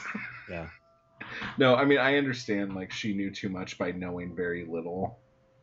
But maybe I was expecting like that one movie with the guy who knew everything that knew too much. I think that um, really what we have to talk about here is the fact that um, they clearly uh, named this film for its, its name recognition, and number two, um, basically there's a scene where somebody who shouldn't see something saw something, which is the exact same thing as what happens in uh, the Hitchcock film. So I hope that maybe you can give it some more points now that we've explained this to you, Creep, and that it really has nothing to do with the fact that she knows anything. and they I- do I say the I'll line give in the you- movie too. Yeah, I think I'll give you more points for um, just all the condemnation. Whoa. the Must be fuck the- was that? Must be the Benadryl. I'm All the medication. condescending. Yeah, you guys are being really condescending to me right now. Mainly you, Chris. We're it's okay. Sorry, guys. Oof. I just totally halted there. But yeah, um, there are some things like the typical things that I like about a movie that I think I like about this. Like for instance, she had on this kind of bitch and snake skin jacket when she was in line at the airport. Right. Now, if that was just a normal snake skin, it might not have been that impressive. But what if it was hot pink? What if it was like a weird mustard? You We don't know. we don't know. And it could have been great, or it could have been like fucking like I don't know, like icky orange. I think it was seafoam green. Yeah, you know, I don't know. But um I do and I think this is just my love of the 60s. Like I loved almost everything she wore in this whole movie. Yeah. Her her wardrobe is great. And especially that little tiny nightie she had on when she found her aunt dead. Whistle, whistle. Hot And, and I tamale. And and again, th- this is the same question that I brought forth with uh, the um, the films with uh, the butthole woman. Um, there are there are some scenes where she is absolutely stunning, and then Yeah. there's some other scenes where she looks kind of more like a housefrau, kind of like Yeah. I guess, and I guess it might be the haircut, the hairstyle, like the scene where um, the four nuns uh, and all their habits come together to make a Mhm. flower, and then they open up, and there she's sitting there in the hospital bed. She looked terrible in that scene, Yeah. but when she's She's laying, in the you know, hospital. yeah, I know you're not really supposed to look that good in the hospital. It's not a soap opera. You're right. Easy. Okay, guys? Sorry, you were just in the ER. I know. Yeah. Well, and then I have a love for soap operas, so be careful. Be careful. No, I know what you're saying though. Like, um, there are times when she doesn't look spiffy, but um, I don't know. Like, uh, I'm trying to think of. Um, there was like because this is a black and white movie. Like, um, a lot of the beauty in this is playing with the shadows, and all the stuff at night for the most part, except for one scene, is just gorgeous. Like I just absolutely love it. It's so cool. It's so well done. But then when you get in the day, it's like there was almost. It feels like a lot of it is just like there was like no thought. It was just like, okay, put the camera there, shoot. All right, mm-hmm. put the camera there, shoot.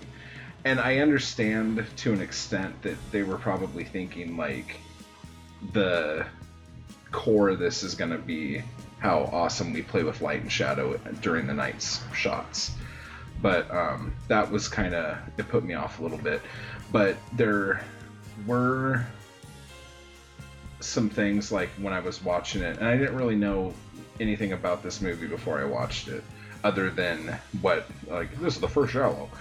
But um, as far as Bava goes, I felt like there wasn't as much Bava-ish stuff in it. Like the camera movements, um, what typically what he does, and I think a lot of that just is him progressing.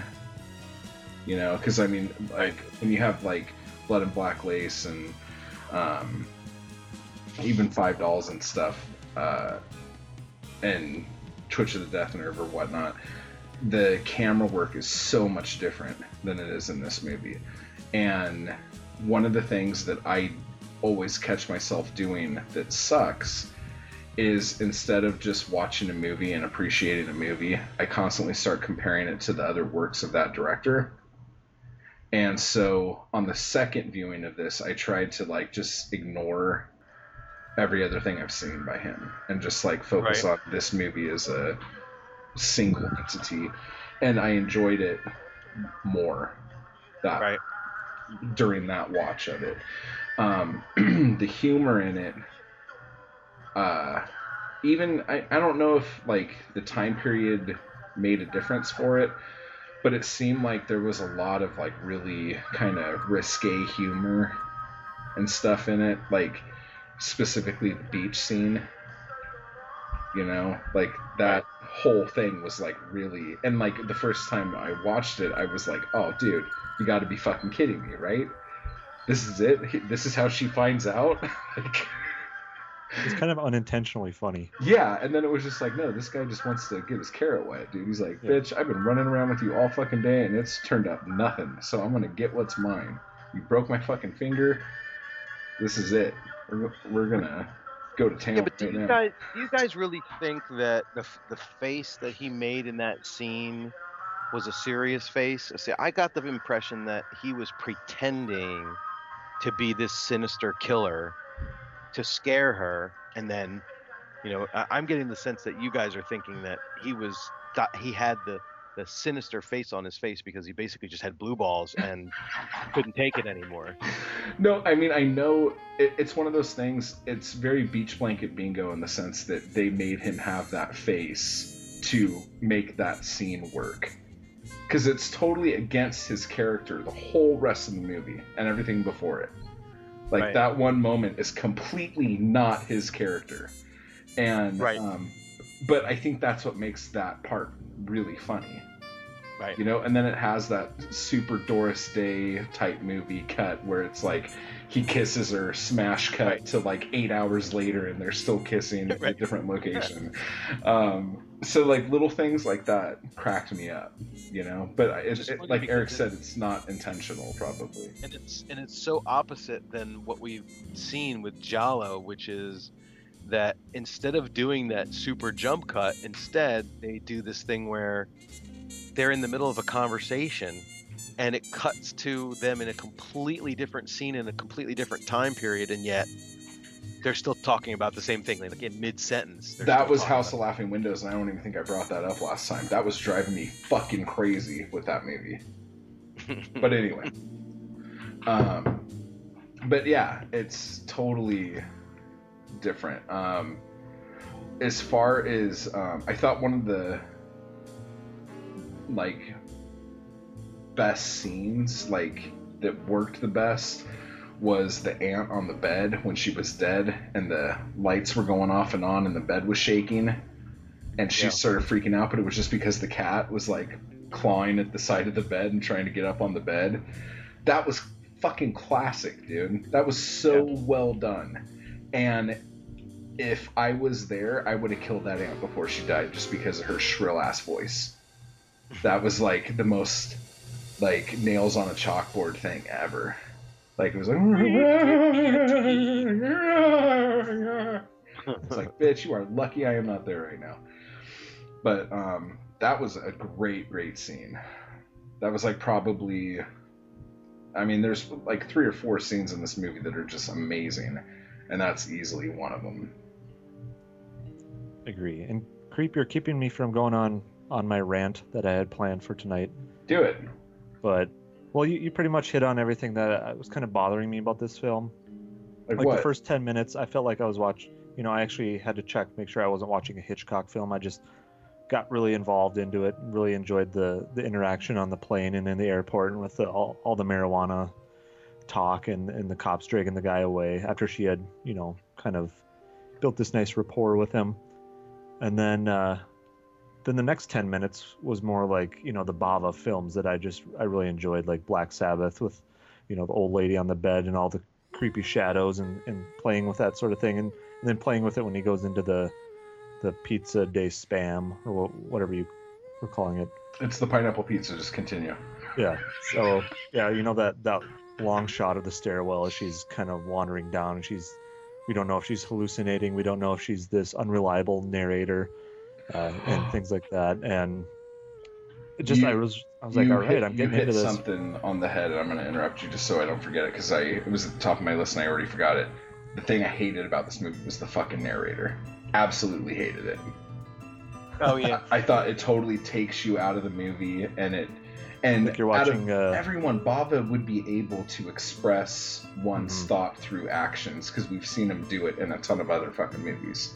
yeah That you're really watching the annoyed me. grinch or something But even in the Karloff. Grinch, in the Grinch, like you're led to believe that the narration is coming from him, and in this, it seems like it's coming from her, but it's a dude. Yeah. And it's just weird. I don't know. Yeah, it's And- like and he was this like- guy? Why does he know he's like, so much? Oh yeah, that is in the cupboard. Like he gets excited for her when she remembers something. And Doesn't that- he call her an idiot at one point? I don't. Only an idiot would. Something like that. Yeah, that is a, a that is a good point, and I think the thing that I noticed a lot, or the, one of the things that I took away from from this um, was that uh, you don't really have. This is like you didn't really have narrators in Giallo films. Um, I remember, I think it's at the beginning of uh, Suspiria. It's like Susie Kendall goes out to blah, blah, blah, and uh, to the to a dance academy in Freiburg, Germany, and blah blah blah. And I think that that might have been like a nod to maybe a nod to this film. I don't know because it's kind of the same idea, except for the fact that um, there's no more narration in Suspiria after you get past the very first uh, time when they do it.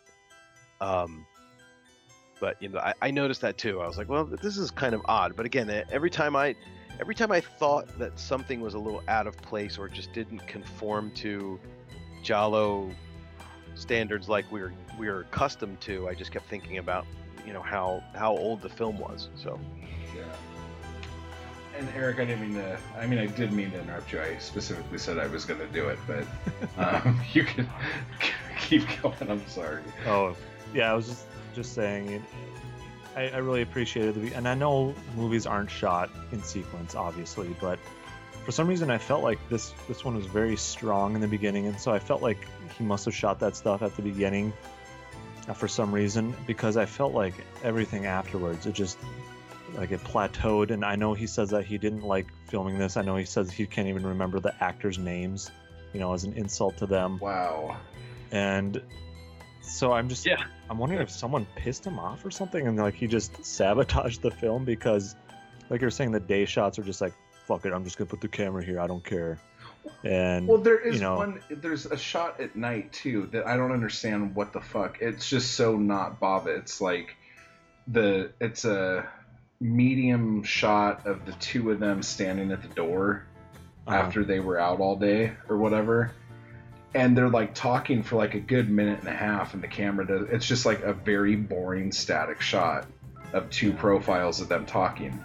And I'm like, if this was a Bava movie, he would be like moving that camera or zooming up their fucking nose or something would be fucking happening right now. And it just like felt so out of hit. place. Yeah, it just felt like really out of place. Yeah. Yeah, it's just uh, not to yeah. I mean, there were definitely things, little touches and scenes that I liked about it as well. Like you were mentioning, and that kind of sparking in my mind. Uh, I like, I like the fact that she was a, a fan of you know those little pocketbook crimi novels or whatever, and and that she used the, those to set up little booby traps in her house. The And, powder was amazing. That I mean, that's the so one part of the narration that I, I didn't mind uh, when he was talking about the talcum powder and, and, and that sort of thing.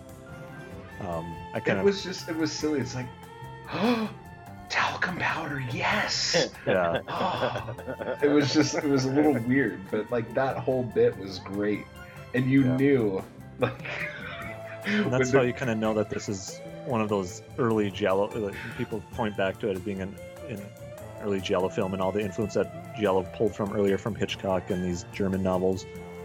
And it's because, I mean, this is definitely the the transition period where you get to see those old thrillers and then the new ones from the 70s. It's you know mixing the that old style of booby traps with the talcum powder and the that scene was super Home Alone, dude. uh huh. He took a fucking digger, dude. Or John Saxon. And I can't believe all he did was break his finger. Like that Yeah. fall looked meaty as shit, and then Kinda- everything fell on top. bruised up his eye, I think, a little bit around his eye. But yeah, so yeah, like I was saying, I, I know it's you know he Bava's got a lot of complaints about this film. He didn't like the script, even though he's credited as a writer, I think. And there was a th- a thing, a major part about the script that bothered me. Um, if I could, you know, I guess channel my inner creep and talk about the the alphabet killings a little bit. Uh, the fact that the serial killer that they're following has this uh, mo of killing people uh, by their last name, if it's you know A, B, C. But all they'd gotten through was A, B, and C, and somehow they, you know, came to this quick conjecture that oh, they're gonna kill D next because this is the alphabet killer. If They've killed A, B, and C already. You know, I could see maybe A through N or A through P. But that's a big jump. That's yeah, exactly. You know what's funny? Like to channel your inner creep, I didn't even notice that as something that was annoying. but good job, me. feel like I'm growing. you. Yeah. That didn't bother me at all. But that's a really fucking good point, though. I mean, like the well, it is in the I'm, sense I'm, that kidding, I'm kidding. I'm kidding. No, no, no. But listen, like these movies are, and again, and we say these movies, and this is technically the first one, but like one of the things is, is that the police are fucking the most incompetent organization ever, and the fact that they figured out, ooh, the alphabet killer. And it's almost like I wonder if they just said that or the media said that, and then the killer's like, oh shit, that's a pretty fucking good idea. I'm gonna go with that. That could be too. Yeah, it's very sensationalized, and I think uh, the the house, the lady that owned the house, uh, Laura, she said something at the end like it was a brilliant, it was a brilliant idea, but she never explains what's so brilliant about killing people by their last name, A through Z. I don't, I don't really understand the brilliance. Of And it. that was a spoiler, in case you guys weren't aware of that. Well, didn't we decide that we're not doing? Because it's from 1963. That They've had more than a couple weeks to watch this movie. oh yeah, they had a Yeah. they Oh, go- they actually did. You guys could all fucking suck it. Yeah, you can climb a rope naked slide back down. Um, So, Well, I mean, uh, so so let me let me bring up something before I forget. Um, I know we talked about this before, and I don't know if we talked about it specifically with Bava. I'm seem I seem to remember that it was with Bava that we talked about this, but um, i- is there any like i- is there any validity to the theory of okay, you've got this director and he's still you know, I don't know to what extent at 1963 Bava had a lot. It doesn't seem to me like with as prolific as Bava was and however many genres he did, it seemed like he was under the pressure of the studio uh, more often than he was his own boss. Yeah. And I wonder if you know he was pissed off about making this movie um, simply because it was like, well, we've got to cash in on this Psycho thing, and we've got to cash in on this Hitchcock thing, and it seems like, and, this is this is uh, you know clearly a question for our foreign correspondent. If he, you know, i i I don't know how much it applies now in, in 2014 that he would even remember, but um, you know, what what was is there a tremendous amount of pressure to to duplicate or replicate what's going on in Hollywood? Because that's what Italians want to see, or that's what Europeans want to see. They want to see American type films. I mean, that that's uh, I mean, at So, this point, again- he already had made quite a few movies. yeah, definitely. know. And he Black Sunday was had come before this and completely different film. So Well, I know that the, the the title this movie was shot under was Incubus. So the title of The Girl Who Knew Too Much was definitely made by the producers at some point either during or after production. Right. So that could have pissed him off if he thought like, "Hey, I made this really good thriller and now you're just going to make it look like a fucking Hitchcock ripoff." Like Yeah. by actually fucking calling it that. Like I could see how that would piss him off. I thought after Black Sunday he kind of got a lot, a little more creative freedom, but maybe I'm thinking of it backwards. Maybe he got less. I don't know. Because they wanted to market him so much after that success that they kind of ran him into the ground. Well, do you know if um, he had made other pictures for this company?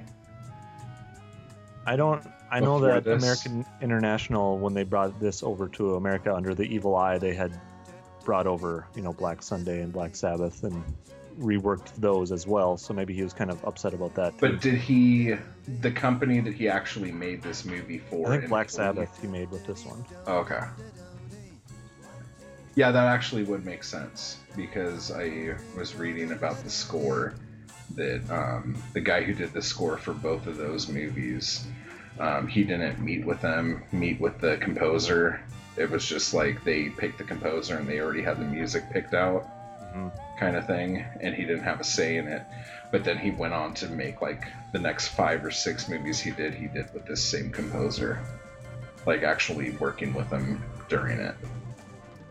Okay. So Yeah, there was something about this score that just felt kind of detached, and impersonal. Well, they played the same song like 80 fucking times. And That then was probably that's probably it. Yeah. the I don't know if that was the killer's tape player, but then like when she found the tape player and they turned it on, the song was like playing like it twice as fast. Yeah, I like that part. that was funny as shit, dude. Yeah. And that song totally reminds me of that Ravi Shankar song from Ghost World. Do you know what I'm talking about? Oh, I can't can't recall it. Okay. Never mind. Okay. um, the other thing I really liked about this was that um, when they were doing the flashbacks, it looked like they were like underwater. That was a really neat effect that they did.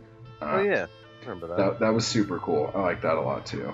Yeah, pretty stylish. Oh, and let me say that when they were talking to that maid who had to clean the statue's feet for some fucking reason, um, when she was talking about the girl, the daughter of the guy who died in the asylum or whatever, she's like, yeah, she got all this money and went out and leased the Fiat 500. I was like, damn!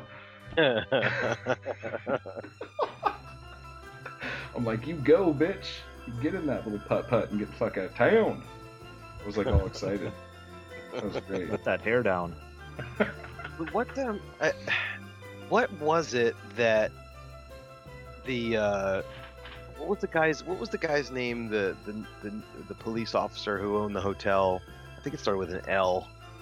I can't remember his character's name. Like I said, I had all these notes. The main guy they were looking for half the movie. yeah, Um, Len Landry.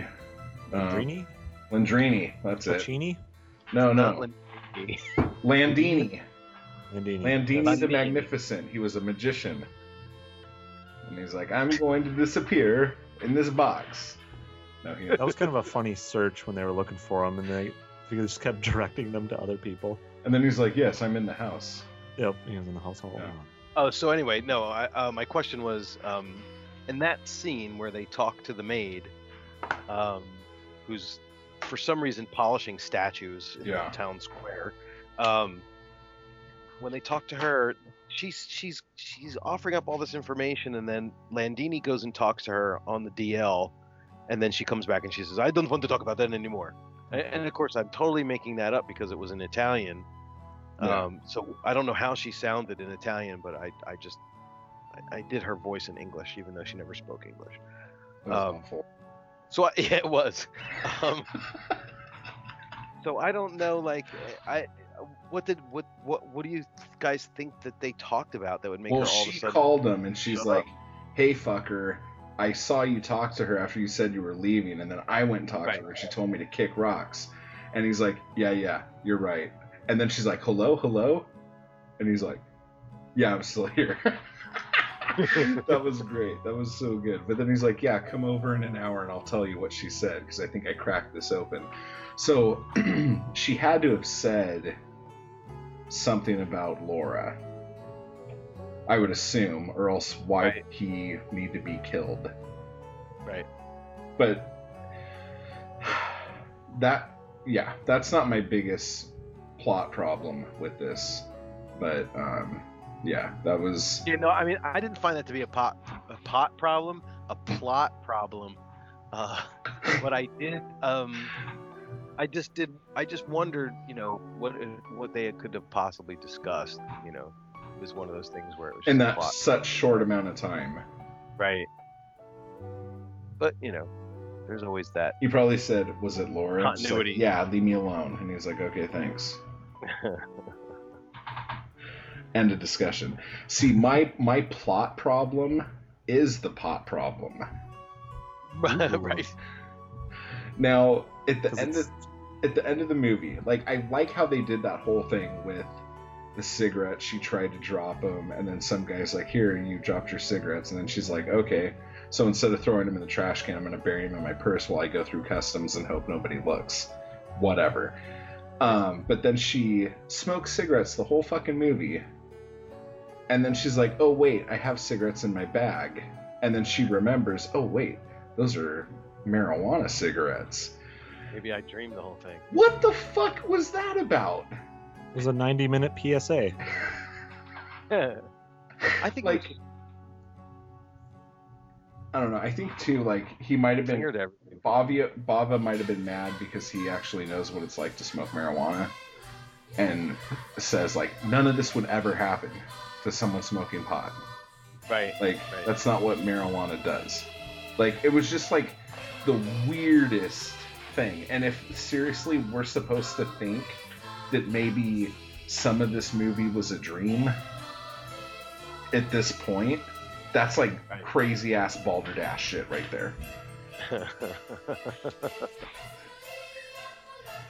but you know, it's very similar to um, the ending of uh, Five Dolls, where you know you you finally get you know to understand what was going on and, and who was responsible, and then it's like the girl who already spent two of the three million dollars, and please give me the code for the other one, and I'm gonna go drive off and spend the rest of the money. Like there's it's just that comic twist at the end, and um, and with with Twitch of a Death Nerve, it's the same thing. Like the the kids decide that they're gonna pretend to shoot mom and dad, but they really do, and you know after that Dude, we're whole movie- spoiling every movie for you listeners out there. So make sure you've seen every movie that we could ever possibly talk about. We did. Uh, we we've covered these already. Yeah, we did. Okay. Um, you know, so in in Bay of Blood or Twitch of the Death Nerve, you have 90 minutes worth of backstabbing and and and killing and and who's covering for who and who, and then all of a sudden the kids just shoot the killers in the head, um, just because they think it's a joke.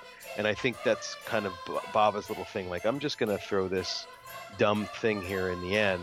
Just to like give you guys the middle finger, like it's it's Eh. it's really not That- serious. that's my sabotage theory. And you would have thought that after the first shot, that Right. the kid would have said, "Oh shit, that gun's got some kick to it." I think for Yeah. the as far as the joke goes, the real joke there was the priest like getting hit with the cigarettes, and he's like, "Ooh, what's this? I'm gonna pick it up and run away like a like a Charlie Chaplin movie."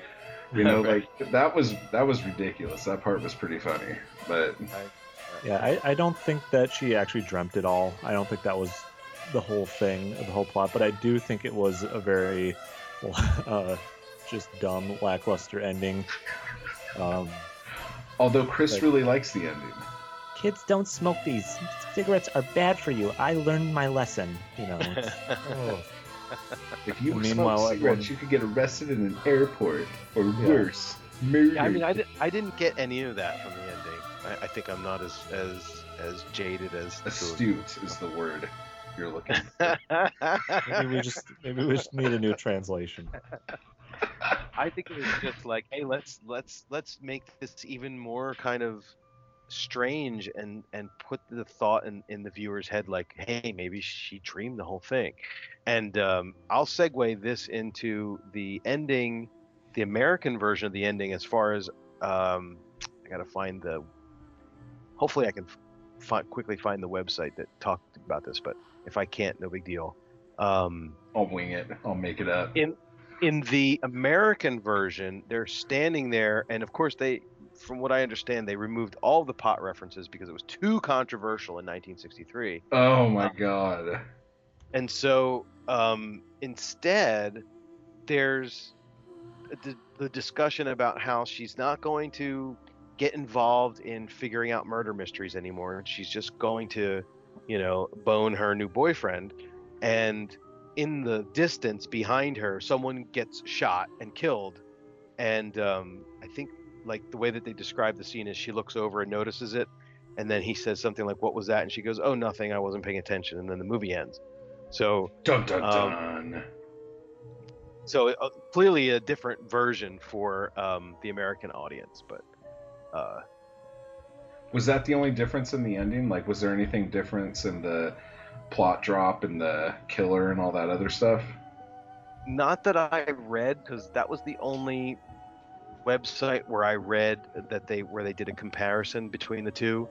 Um, obviously, the you know we talked about the um, we talked about the soundtracks being different, um, but other than that, I uh, I don't know what else was uh, what else was different. So So, okay, you know, in the in the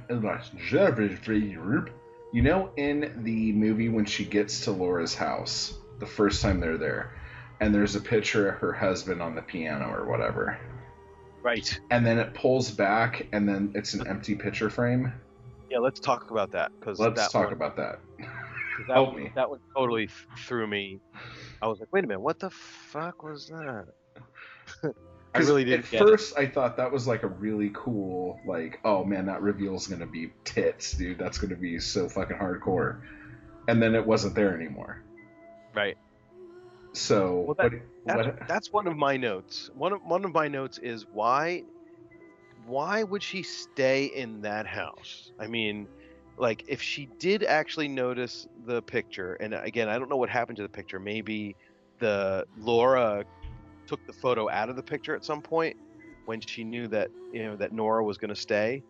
Um, but then she finds the clippings of these murders along with little kids blocks of the alphabet and you can't i mean I, I you know you don't have to be a csi uh, person to figure out that the killer lives here. I mean come on. It's ridiculous um, but again you know it's 1963 and i guess they were trying to say you know look how naive this woman is she's she's living right under the killer's nose and she doesn't know it you know maybe that was what it was Another thing she didn't know too much of. she didn't know anything right? No. no, that was I, that really um, kind of threw me. And then for a minute, I thought that Landini took the picture, but then I'm like, why would the fuck would he have done that?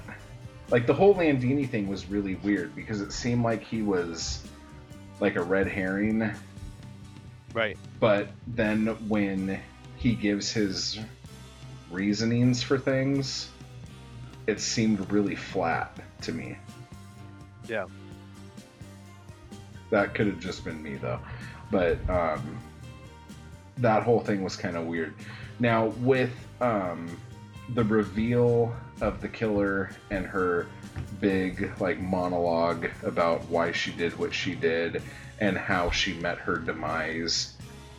How do you feel about that ending, Chris? Well, uh, I think you know. By the time I got to the ending and her reveal, I was not even paying that much attention. Um, so she basically said, "Look, uh, actually, uh, I take that back. In, one in one aspect, I was paying attention because I was trying to decide if the motive was a revenge motive or if it was a monetary gain motive because I was trying to score the film, and it kind of was a little bit of both. Like she was like her her sister was always trying to undermine her so it was a revenge thing but then it really was ultimately so that she would be able to keep her money so it was a monetary gain thing so um but you know it, she was she confessed that uh, she made up this idea of the of the uh, of the alphabet killer um, I I mean, it's a good thing that her sister's last name didn't start with the letter S or T, because she would have had a lot of work to do. She only had to get to T, um, which made sense because you have these three murders, and it just fit. I think it just fit perfectly in, in, in enough of a time sequence. Like we've got one murder, okay, it's it's it's an anomaly. We've got two murders, and they kind of fit the same bill. So maybe there's a uh, uh, maybe there's a pattern here, and now we have the third one now let's put two and two together and get ABC. You know, um, but yeah, I I, uh, I think that I think that you you've got this thing where again Bava is trying to tap into these thrillers that were uh, up until now just literary thrillers, um, and try to turn this you know this revelation scene into something visually uh, appealing. Um, with all the shadows going on in the room and the lights coming through the the wall with the bullet holes and um, you know so there was a lot that he was trying to do at, atmospherically um, and yet you know there was that whole thing of psycho and at the end here you know we're sitting here with the with the police inspector or the psychologist and he explains exactly why norman bates did what he did. So i think there's a little bit of that in there too. So um, you know i think i think it's a hodgepodge. I think it's like you know you've got you've got a film where it's like okay he's trying to do something new um, and inadvertently starts you know gets the ball rolling on a genre that would eventually have over 100 films in it but at the same time he's trying to cash in on things that have been done previously in america specifically um, and so it, it, it's it's kind of it, it's i don't know i wouldn't say it's uneven in that regard but it's it's uh it's it's not it's not kind of leaning to all towards one side i guess well i think my question is like as far as like the blocks go now, on the A, B, and C victims, were they found with a block? No, I don't think so. I think that, so. What the what fuck I, was what, that thing of blocks what, for? What I got out of it was this just fetish, fetishistic um, preoccupation that that Laura had with the alphabet. Like she was, just she was clearly, um, you know, being portrayed as mentally, you know, incompetent and maybe childlike in in a in a way. Um, so the blocks are just kind of like. Let, let, let's be honest, the blocks were put there as a device for the film and have nothing to do with Laura or why she kept them. Um, that's yeah. probably what it really is. But if we if we're trying to if we're trying to figure out why we can justify it, I guess what I my take on was that you know you've got this this childish kind of mentality and fetishizing over the fact that she was killing these people just to kind of get to her sister. And you know sibling rivalry rivalry goes back all the way to um, you know the early childhood years. So maybe there's a bit of that in there too because it was all about the sister. Was and really the, was the husband in that office the whole time? Like was he being like held there? That i don't know. That's a good question and did he find the girl and then pull the knife out of her to try to cover up the murder for the wife? Like crystal plumage ish? Yeah, I mean, it's not. I don't know what you guys think, but it's not entirely clear as to whether he was an accomplice or whether he just clearly wanted to cover things up, like he was afraid of getting caught. He didn't want her to, to be killing people, but he didn't want her his wife to go to jail, so he was helping her cover it up. And, and being an accomplice, you, you can define it as that certainly, but you know the other type of an accomplice is somebody who's, you know, also in it for whatever it is that the motive is for. Yeah. So um, it's hard to say, but it, you know, it's, it's it seems like okay, you know, the the woman um, that was murdered, um, you know, he comes out and he pulls the knife out and pulls their body in um, but now I'm forgetting who the uh, the girl the, was that got killed. Who the girl was that got killed? Yeah. The daughter of the guy who they oh, arrested oh, right. for the murder of the first three people. That's right. Okay. But that whole thing was weird too because when I was watching it, I think this is what threw me the first time was that the first time I was watching it, it made it seem like, and I know this is what the plot was trying to do, was making it seem like that maybe she had like psychic powers and she witnessed the murder right. that took place 10 years ago or something like right. that. Yeah, and so they were like trying to figure out what happened during that murder 10 years ago. Like that whole thing was like really weird. And then all of a sudden, oh, wait, no, there was another murder. My bad. Sorry, you're not a crazy bitch um, uh, here's our evidence box. Please don't go looking for the killer. Take the button. Yeah, please, take the button. Take please don't. Button. Yeah, please don't take this button, but take it. that whole bit, I was just like, "What the fuck is happening?" So, but once you realize that she actually did see a murder at that exact time, and she probably was a little stoned right at that time like it kind of starts to make a little bit of sense but at that time do i really care like all that other well, shit I, had happened and i'm just like ugh Are, are we supposed to make the assumption that she just continued to smoke those cigarettes all through the film, and that's why she was like high constantly? But then she just automatically remembered when she gave John Saxon a cigarette that they have marijuana in them. That was the thing Right, I it- was having a problem with. But here's the thing: how many days went by? I mean, she she clearly would have finished that pack of cigarettes if they were a normal pack of cigarettes. She wouldn't have had. Well, know, if she chain smokes, yeah. but I mean, I mean, even if even if she did them, but there's 20 in there, she probably would smoke three or four or five a day. I would imagine she'd go through all of them. And if she was constantly getting high, I think, you know, I, I think what what she'd probably be a lot less stressed if she was constantly getting high. Yeah, of course. Eric, what do you think be about all this? Oh. well, you guys are having such a fun time. I don't know. I, I'm just like the the, the taxi driver lis- listening to my two occupants talking. Taxi cab Holy crap, Uh-oh. Eric! Sorry, You didn't have any questions for me, so that's fine. Eric. What do you think about all of this stuff? I, I reiterate. Oh well, I I just figured you were asking Chris because he's all alone over there in in the corner getting attacked by us. But what do I think about That's okay. about the film? Yeah, I just you know, the, by the time it got to the ending, I don't know if we're still talking about the ending or what, but kind of moved all, all over the place. But when it when she was talking about how brilliant she was, you know, for the alphabet thing, even though it had only been A, B, and C, you know, it was just kind of, and I, I don't know what was going on with with the guy, and and I'm in I'm in the same boat as you, creep, where I was like. So did she see a murder 10 years ago? Oh, nope. They just throw it in there. Nope, this just happened yesterday. It was this girl, and we did actually see the guy taking the knife out of her back, but why? You know, because he's covering it up for her? I don't know. And then he ends up, spoiler alert, shooting her. Yeah, that was really weird too. How did he know she was right against the door? I don't know.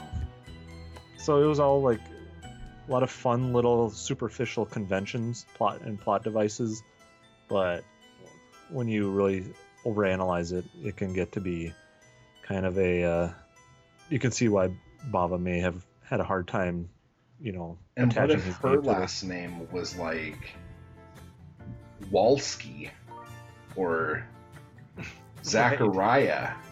Like, what would the ch- what would Laura have done if Nora's last name was some fucking? I guess there's just too many what ifs. hmm That kind of brought up that point, didn't it? Yeah, You brought up the point that her sister's last name was with a C, which was a good point, and then was that made me think, oh shit, it's even more convenient that now this chick that she's trying to kill's last name is D. yeah. But, yes, Yeah. that is.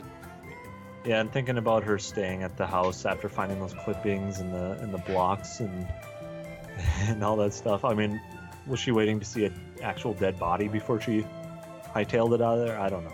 I don't know what the problem was, but and then John Saxon, just kind of. I know he's kind of a fan favorite, but I didn't like him in this movie. I mean, it was as no Nightmare on. Elm Street 3 Dream Warriors by any means, No. so I, I, I agree.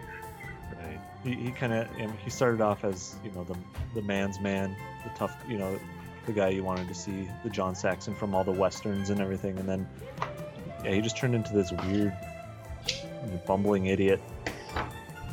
You know, bad humor, and I I fell for it. Uh, I don't when we were talking about that beach scene when he was giving her the look.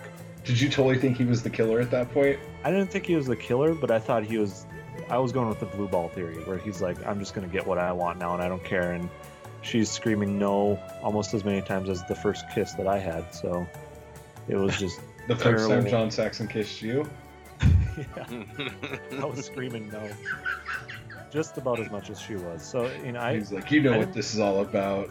yeah, yeah, she didn't look like she was playing along with him or anything. It looked like he was actually uh, trying to assault her, and I'm like, this is so out of character. His character in general is, is like, you know, it's kind of humorous that he's always falling into her traps, and she always thinks he's the killer and kind of gives him a black eye or something, and it just kind of makes him look like. I don't. And then same with that Landini guy. They're just both kind of aloof and kind of empty, vacuous characters. But the and- thing that makes the that whole bit weird with her staying there, I think, too, is that just some random priest is like, "I'm glad you found someone your own age," which she clearly isn't. For you to hang out with, I, I feel better now. It's like, well, great, Mister Priest. I'm glad you fucking feel good. Like now she's gonna just go live with this chick. Like that whole bit, I thought was really weird, and I was hoping that maybe this is one of those times when maybe the translation and the dub was a bit off because that whole conversation just seemed so flat and bad but yeah. I don't even. I mean, it was such a non-memorable scene for me. Anyway, I didn't really. I didn't really care that much how good or bad it was. so chris tell us why this is your favorite movie of the last 10 we've done It's not anymore. You guys have totally fucking ruined it for me. I'm putting eyeball at the top so I can hang with the pool kids.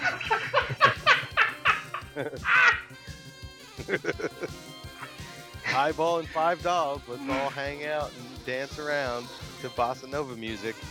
Um, no, I'm. uh, it's my favorite of the of the group. Um, Probably because, all right, for maybe a couple reasons. The first one being that um, it's the freshest. It, it's all right. It's really hard to put this into words, but um, I'm trying. Um, it's different. It's so different for me to watch this film um, now, having watched all these other gialli and having scored all of these films on my website. I mean, uh, Girl Who Knew Too Much ends up being the 35th film that I put on the website. So I've been through a lot uh, over the last few years watching these. And I don't know if it's because it's just number one, it's fresh uh, compared to all the other films which I've seen three or four or five or six times because I either watch them to score them for the film or for the website or I watch them uh, while doing research for the site. Um, and and so this one, you know, I, I it's been such a long time since I sat down and watched it, and um, I the first couple times I watched it, I think I watched it and didn't pay half attention to it. So um, that's part of it. The part of the the fact that it's fresh, it's different, it's from an older time period, um, and it's different than what we've been what we've been covering. But I think more than that, I I watch it as a as a this is look at what's going to happen after this film. Uh, look look at how much this film influenced all the things that we um, w- that we talk about on this on this podcast. I mean, certainly, you know, you can't say that this film influenced all of Italian horror because it's not really a horror film. Um, and there's certainly a lot of other films that have more of an influence on um, mid 70s uh, and and early 80s slashers and zombie movies and all that stuff but it it's it's so interesting to see what people were trying to do and, and what the genre uh, uh, started out as if you again if you want to consider this to be one of the first films of the genre. Um, knowing kind of what came before and knowing what's coming after and the fact that blood and black lace is such a different film but still kind of follows the same uh, idea of you know the killer and the detective and kind of those basic plot elements. Um, it's my favorite, uh, like I said, because it, I, I think that's it. I think it's because it's different and it, it's it, it it's it's basically because you guys hate it so much. That's why I like it. I really don't hate this movie. I just want to be clear. It's, I just want to be different. Eric, do you hate this movie? Why I like, you know, that's why I liked punk rock music in the fifth grade when everybody else liked Michael Jackson. You know, I didn't really like punk rock music. I just wanted to be different. So Well, th- and that's why I like oh punk rock right now. because So- everyone liked. Yeah. So um, no, I I hope that you know I, it didn't come across that I hated this film because, like I said, it, it started off really strong for me, and it just dropped as it went along, unfortunately. But um, not to look too far into the, the production and technical aspects of it, I think that that did have a lot to do with why you know maybe it didn't come across. But of course, maybe we'll never know either. So.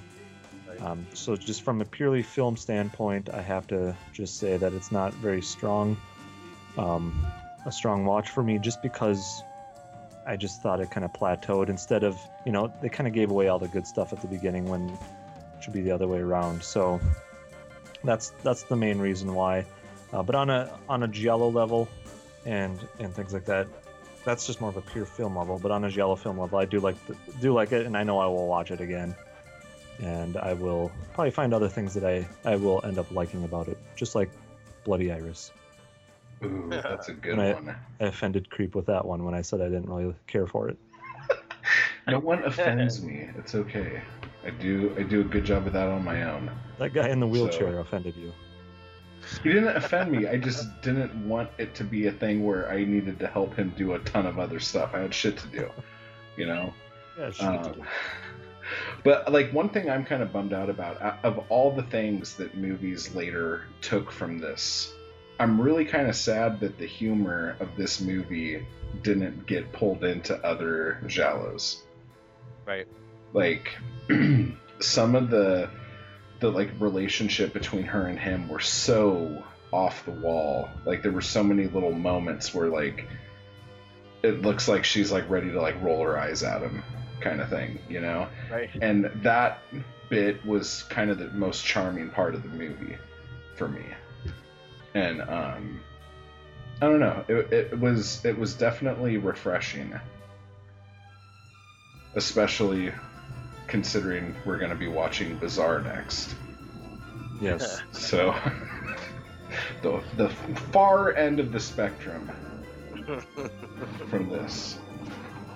Um, do you guys have any like production notes other than what we've already talked about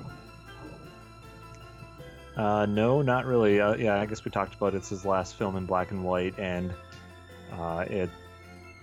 As far as like looking at cast and crew, anything like that, other than you know the big, the big roles that John Saxon has had in, in favorite horror movies, I can't really find anything for anyone else. Uh, uh, most of them are just Italian actors, and they haven't been in other giallo films because Giallo wasn't a thing in 1963, I guess. So they just kind of went off and did their own thing, and. Other than that, I didn't really see anything else. well i have some alternate titles Of course you do.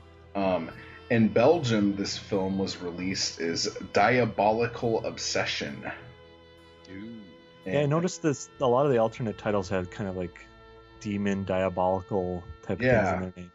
In Brazil, it was Devilish Eyes. Um, in Greek, it was The Girl Saw the Murderer, which is a much better title now that I think about it than The Girl Too Much. It's it's more literal. Yeah, it is. Like, it should have been Bitch Might Have Been Stoned. That would have been the best title of the film. Um, and we already talked about the working title being Incubus. And um, in Mexico, it was released as Night of the Demon. I feel like I've seen that one before. Yeah, but here's the thing that trips me out. Like, I know Giallo movies typically don't, their titles don't really reflect the film a whole lot, but these are like ridiculous titles for this film. Like, even Incubus, I think, is a bit off. Yeah, it's weird how they all have that sort of, I mean, demon association, including Incubus, when I don't recall anything even closely resembling. I mean, maybe the Evil Eye is kind of a stretch, and then when you get to the demons, it's weird, even weirder. I'm wondering if they were basing most of that off of the fact that she might be psychic Yeah. Oh, for oh yeah, the 40 different minutes cuts, of the suppose. movie. Yeah. I don't know. Yeah. so, I'll have to pick up a copy of Noche del Demonio and find out from Mexico. Wow. easy for you to say. Oh, well, that's some good stuff. Chris, do you have any other info at work? yes, I do. I have it all at work. No, I think we already touched on this. You know, the the article in Wikipedia mentions that um, Bava kind of um, mentions the fact that you know, oh, this probably would have been a better film with better actors. I think we talked about that already, right? Yeah, or like he didn't remember the names of the ones he had. Yeah, I liked the cast of this. I thought. Yeah. Girl's Well, that Landi- that Landini guy, he was uh, in Blood and Black Lace, right? Wasn't he like the coke fiend in Blood and Black Lace? I think so, and Oh my I think- god. I think he had uh, even a part in Black Sabbath or something, but very small. Huh. Black. S- I don't. I've never seen Black Sabbath. Is that like the short story one? Yeah, like three, Okay. three different stories. Yep. Very much not yellow. I wasn't a fan of the nuns. Yeah, I could have recast the nuns for sure. Like the way they were talking, then that doctor's like, "This bitch is obviously completely deranged. She's a total alcoholic." Uh, don't have a whole lot of basis for saying this other than she smelt like alcohol when she got here. Uh, she's completely delusional. That whole thing was kind of weird, but uh, maybe it was just her being super high. Can't always use that excuse. And, and you know, it's funny because, like I said, I've watched. This is the probably second or third time I've watched the film, and I knew that they tied the whole pot thing in somewhere, but I couldn't remember where. And I said, "But this does this." You know, we I keep forgetting about the guy in the beginning with the pot and the cigarettes, and he gets hauled off, and maybe at first I'm like, "Well, is it? Does he have something to do with the murders? Maybe it was him, and I can't remember now." And then, you know, uh, but but that was like I don't know how many people when they were watching this, either back then or even when you watch it now, uh, it's such a it's such a non-event, or it's such it's such an event like that basically just happened. But it's such a Scooby Doo thing that, like, when you Right. see it, you're like, "Oh, that's random," but then you're like, "But wait, it's gonna come back. It's gonna come back," and like you're not really sure when. You know? Scooby Doo thing is such a fantastic analogy. Especially since my son watches Scooby Doo like constantly. Oh yeah, dude. And some of those movies were great. Witch's Ghost, top tier shit right there. The Hex Girls. Am I the only one? Okay, whatever. Good stuff, guys. Yeah, Keep shouting into the abyss. yeah. Oh, good lord. All right. Well, um, yeah. So that was a pretty good movie, I thought. Good stuff. Um, and uh, damn it, Chris. it was good. It was enjoyable. I don't I believe you? okay, there wasn't enough pubic hair in it, but it was in black Oh, and white. And yeah, so what are you gonna do? Okay, but um, really, it was good. I really don't need pubic hair to make a movie for me. Swear to God. Um, so uh, for the listeners, um, if you want to send us your top 10 list, you could either send it to us through the uh, Giallos uh, score, the Giallo Score group, yeah, um, the Giallo Ciao Ciao group on Facebook, um, or you could email it to us on our emails that are on our website, giallociaociao.com, or we will all say them right now, uh, creeperson at gmail, I'm still using 100 years of horror at gmail.com. Maybe you have to phase that out pretty soon, but And for me, it's info at gialloscore.com. There you go. So you could send them to any of those or all three. Um, and let us know what you think yours are. And then I will shove them deep inside of my deep fat bell and um, see what comes up on top and see how different we are from our listeners, kind of like we were last time. through that. because we were way off. The fact that you guys still listen to us is quite amazing. So, but yeah, so um, what's they all side with me usually. Uh, well, They all, they all side with me. can't account for taste. So we'll see how this goes. And um, so um, follow, come join the group on Facebook. That seems to be a lot of fun. Um, all that fun jazz. And um, let's see here. Let me ask you guys a question. Have you looked to see um, what kind of reviews we get on iTunes? If we do, I Um, checked recently, and I didn't see that there was anything new, other than um, the ones we had already talked about a couple times before. But Okay. Well, so if any of you out there want to give us a review on iTunes, that would be nice. We'd appreciate it. I swear we'll look. Show enough. Please, please just don't call me Ed McMahon. Oh shit, that's right. I can't take it anymore. You can't. He's way better than that. I Um, I might give you a, a publisher's clearinghouse check if you if you don't. So and I, I did appreciate the analogy that I'm like Johnny Carson. Uh, that's pretty badass. that part I can agree with. Yes. Wow, that that's some good stuff. Thanks everybody. That's great. Wait till I get my Regis thing or Larry King. Yeah. Those are my things that I'm looking forward to. But anyway, um, let me see. Next And week then- we find out if pubic hair makes the movie for you. We definitely find out if pubic hair and dildos make a movie for me. no hint.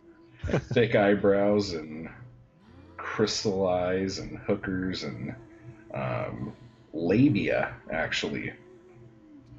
We'll get a Chris, you don't have to all put this one on Giallo Score if you don't want. Oh, I'll give you- you an exception. No, I sir. Can't wait. I can't wait. I may not do too many screenshots, but Otherwise, you have to put up a agree that you're 18 in front of the yeah, at the beginning of the site. If you Google image search this movie, you have to go like two pages in before you find something that's not fur or boob or crack or something along those lines. And what movie is that? Oh shit! Yeah, we haven't. Um, it was released in America as Bizarre. Is that right? Are we? Am I talking about the right movie? Yes. Okay. And the title that you'll probably find the film under is um, Eric. Just say it. It's your fucking pick. How do you say it? Sister of Ursula. Oh no, it's not Bizarre. It's Sister Ursula. I'm thinking of a completely different movie. I was just going along with you. I was yeah. thinking of that Same amount of pubic hair. Profondo thing that was just disastrous. Fucking Sister of Ursula.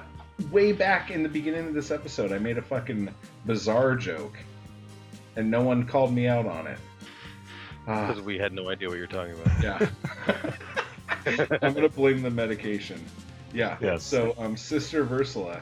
God, I could picture the whole movie, and I didn't even know what the fuck I was talking about. That's awesome. Okay. Well, that's good because I would have watched the wrong movie and been very confused. So That is before we good. go to uh, before we go to the, or you're gonna probably play the trailer next, I would think, right? Is there a trailer for this thing? Um, if there's not, I'll just like s- take a minute of porn and put it on. There you Basically go. The same thing. Before that happens, just because I've got a sounding board, I want to do a shameless plug for my. I'm not going to call it my band because a band implies that um, people get together on a regular basis and play and go and do shows. I would say this is more of a musical experiment that I'm part of. Um, and the band is called 33 and a Third. Um, it's a it's a trio. It's me on guitar um, and a, a bass player and a drummer. We formed the band probably about 15 or so years ago, maybe more. To cover Um, and Naked have- Gun songs. Exactly. That's awesome. And uh, Dang it, you took my joke. uh, I, th- I I don't know if it was that or if it had something to do with vo- the speed of long play records or if it had to do with the fact that there's three of us in the band. I don't know. Um, so we recently reunited after about a 10 year hiatus at a recording studio of a friend of ours and did about an hour an hour and 20 um, recording session and it came out really good so I, I threw it up on soundcloud it's available for streaming it's available for down and he's uh. Jan- There he is. Uh, uh, I'm back. I'm sorry. Yeah. It's basically the mu- the music is basically a cross between a jam band and a jazz band and It's pretty much like everything that we did in the session is improvised. It's none nothing that was really written ahead of time, other than a couple of minor ideas. So I just wanted to promote that to the people listening to the podcast. I'll throw a link up on the website. Um, but if you go to SoundCloud and look up uh, 33 and a third, or if you go to SoundCloud and look me up, Chris Bellis, um, you should find it. So I just wanted to Now, throw that is it 33 and a third written out or the numbers? Uh, written out? Okay. But thank you for asking. That's a good. Because I would have been lost. I would have And went there are- numbers first off. Yeah, there's there's numbers up there too, so you'll. You would have been lost my- in the, the Leslie Nielsen tribute bands. There you go. You feel better now, Eric? he threw it in. Good job. We both got it. All right, I'm hanging up. stab then. in there. That's awesome. no, that's cool, man. I can't believe you didn't share this with us until now. Well, there wasn't anything to share. Oh, I, I, you know, we talked about, hey, how's everybody doing, and then we immediately went on to your story about the homeless guy with no legs. Actually, that was about mumblecore, fucker. Mumble- Um, we were talking about me being being bit by a spider. I totally fucking took over the show. I'm sorry, guys. How are you doing, Eric? Excellent. I'm ready for bed. I hear you. Okay, Hey, well, um, so yeah, so uh, here is the trailer for Sister of Ursula, and until next time, everyone, ciao, ciao. Ciao, Bye. ciao.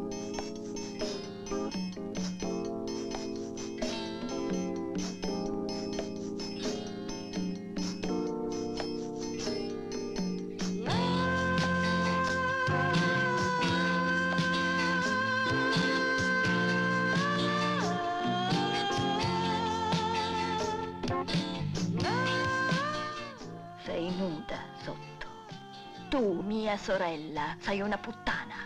Hai già fatto l'amore con lui. Hai fatto l'amore col mio assassino.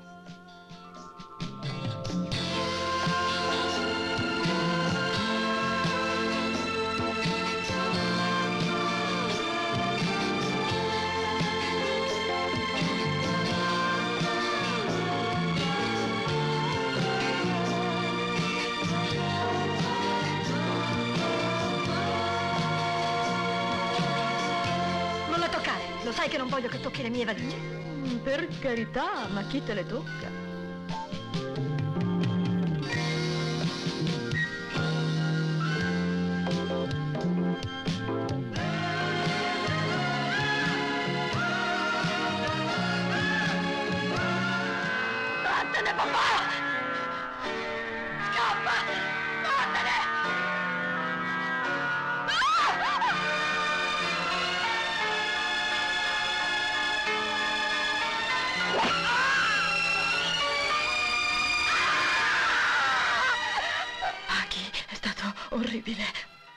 Soltanto un altro dei tuoi soliti incubi.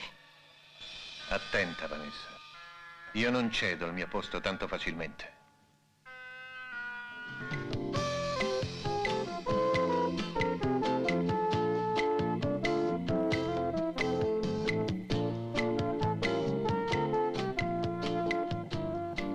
Ah, sei tu, non ti avevo riconosciuto.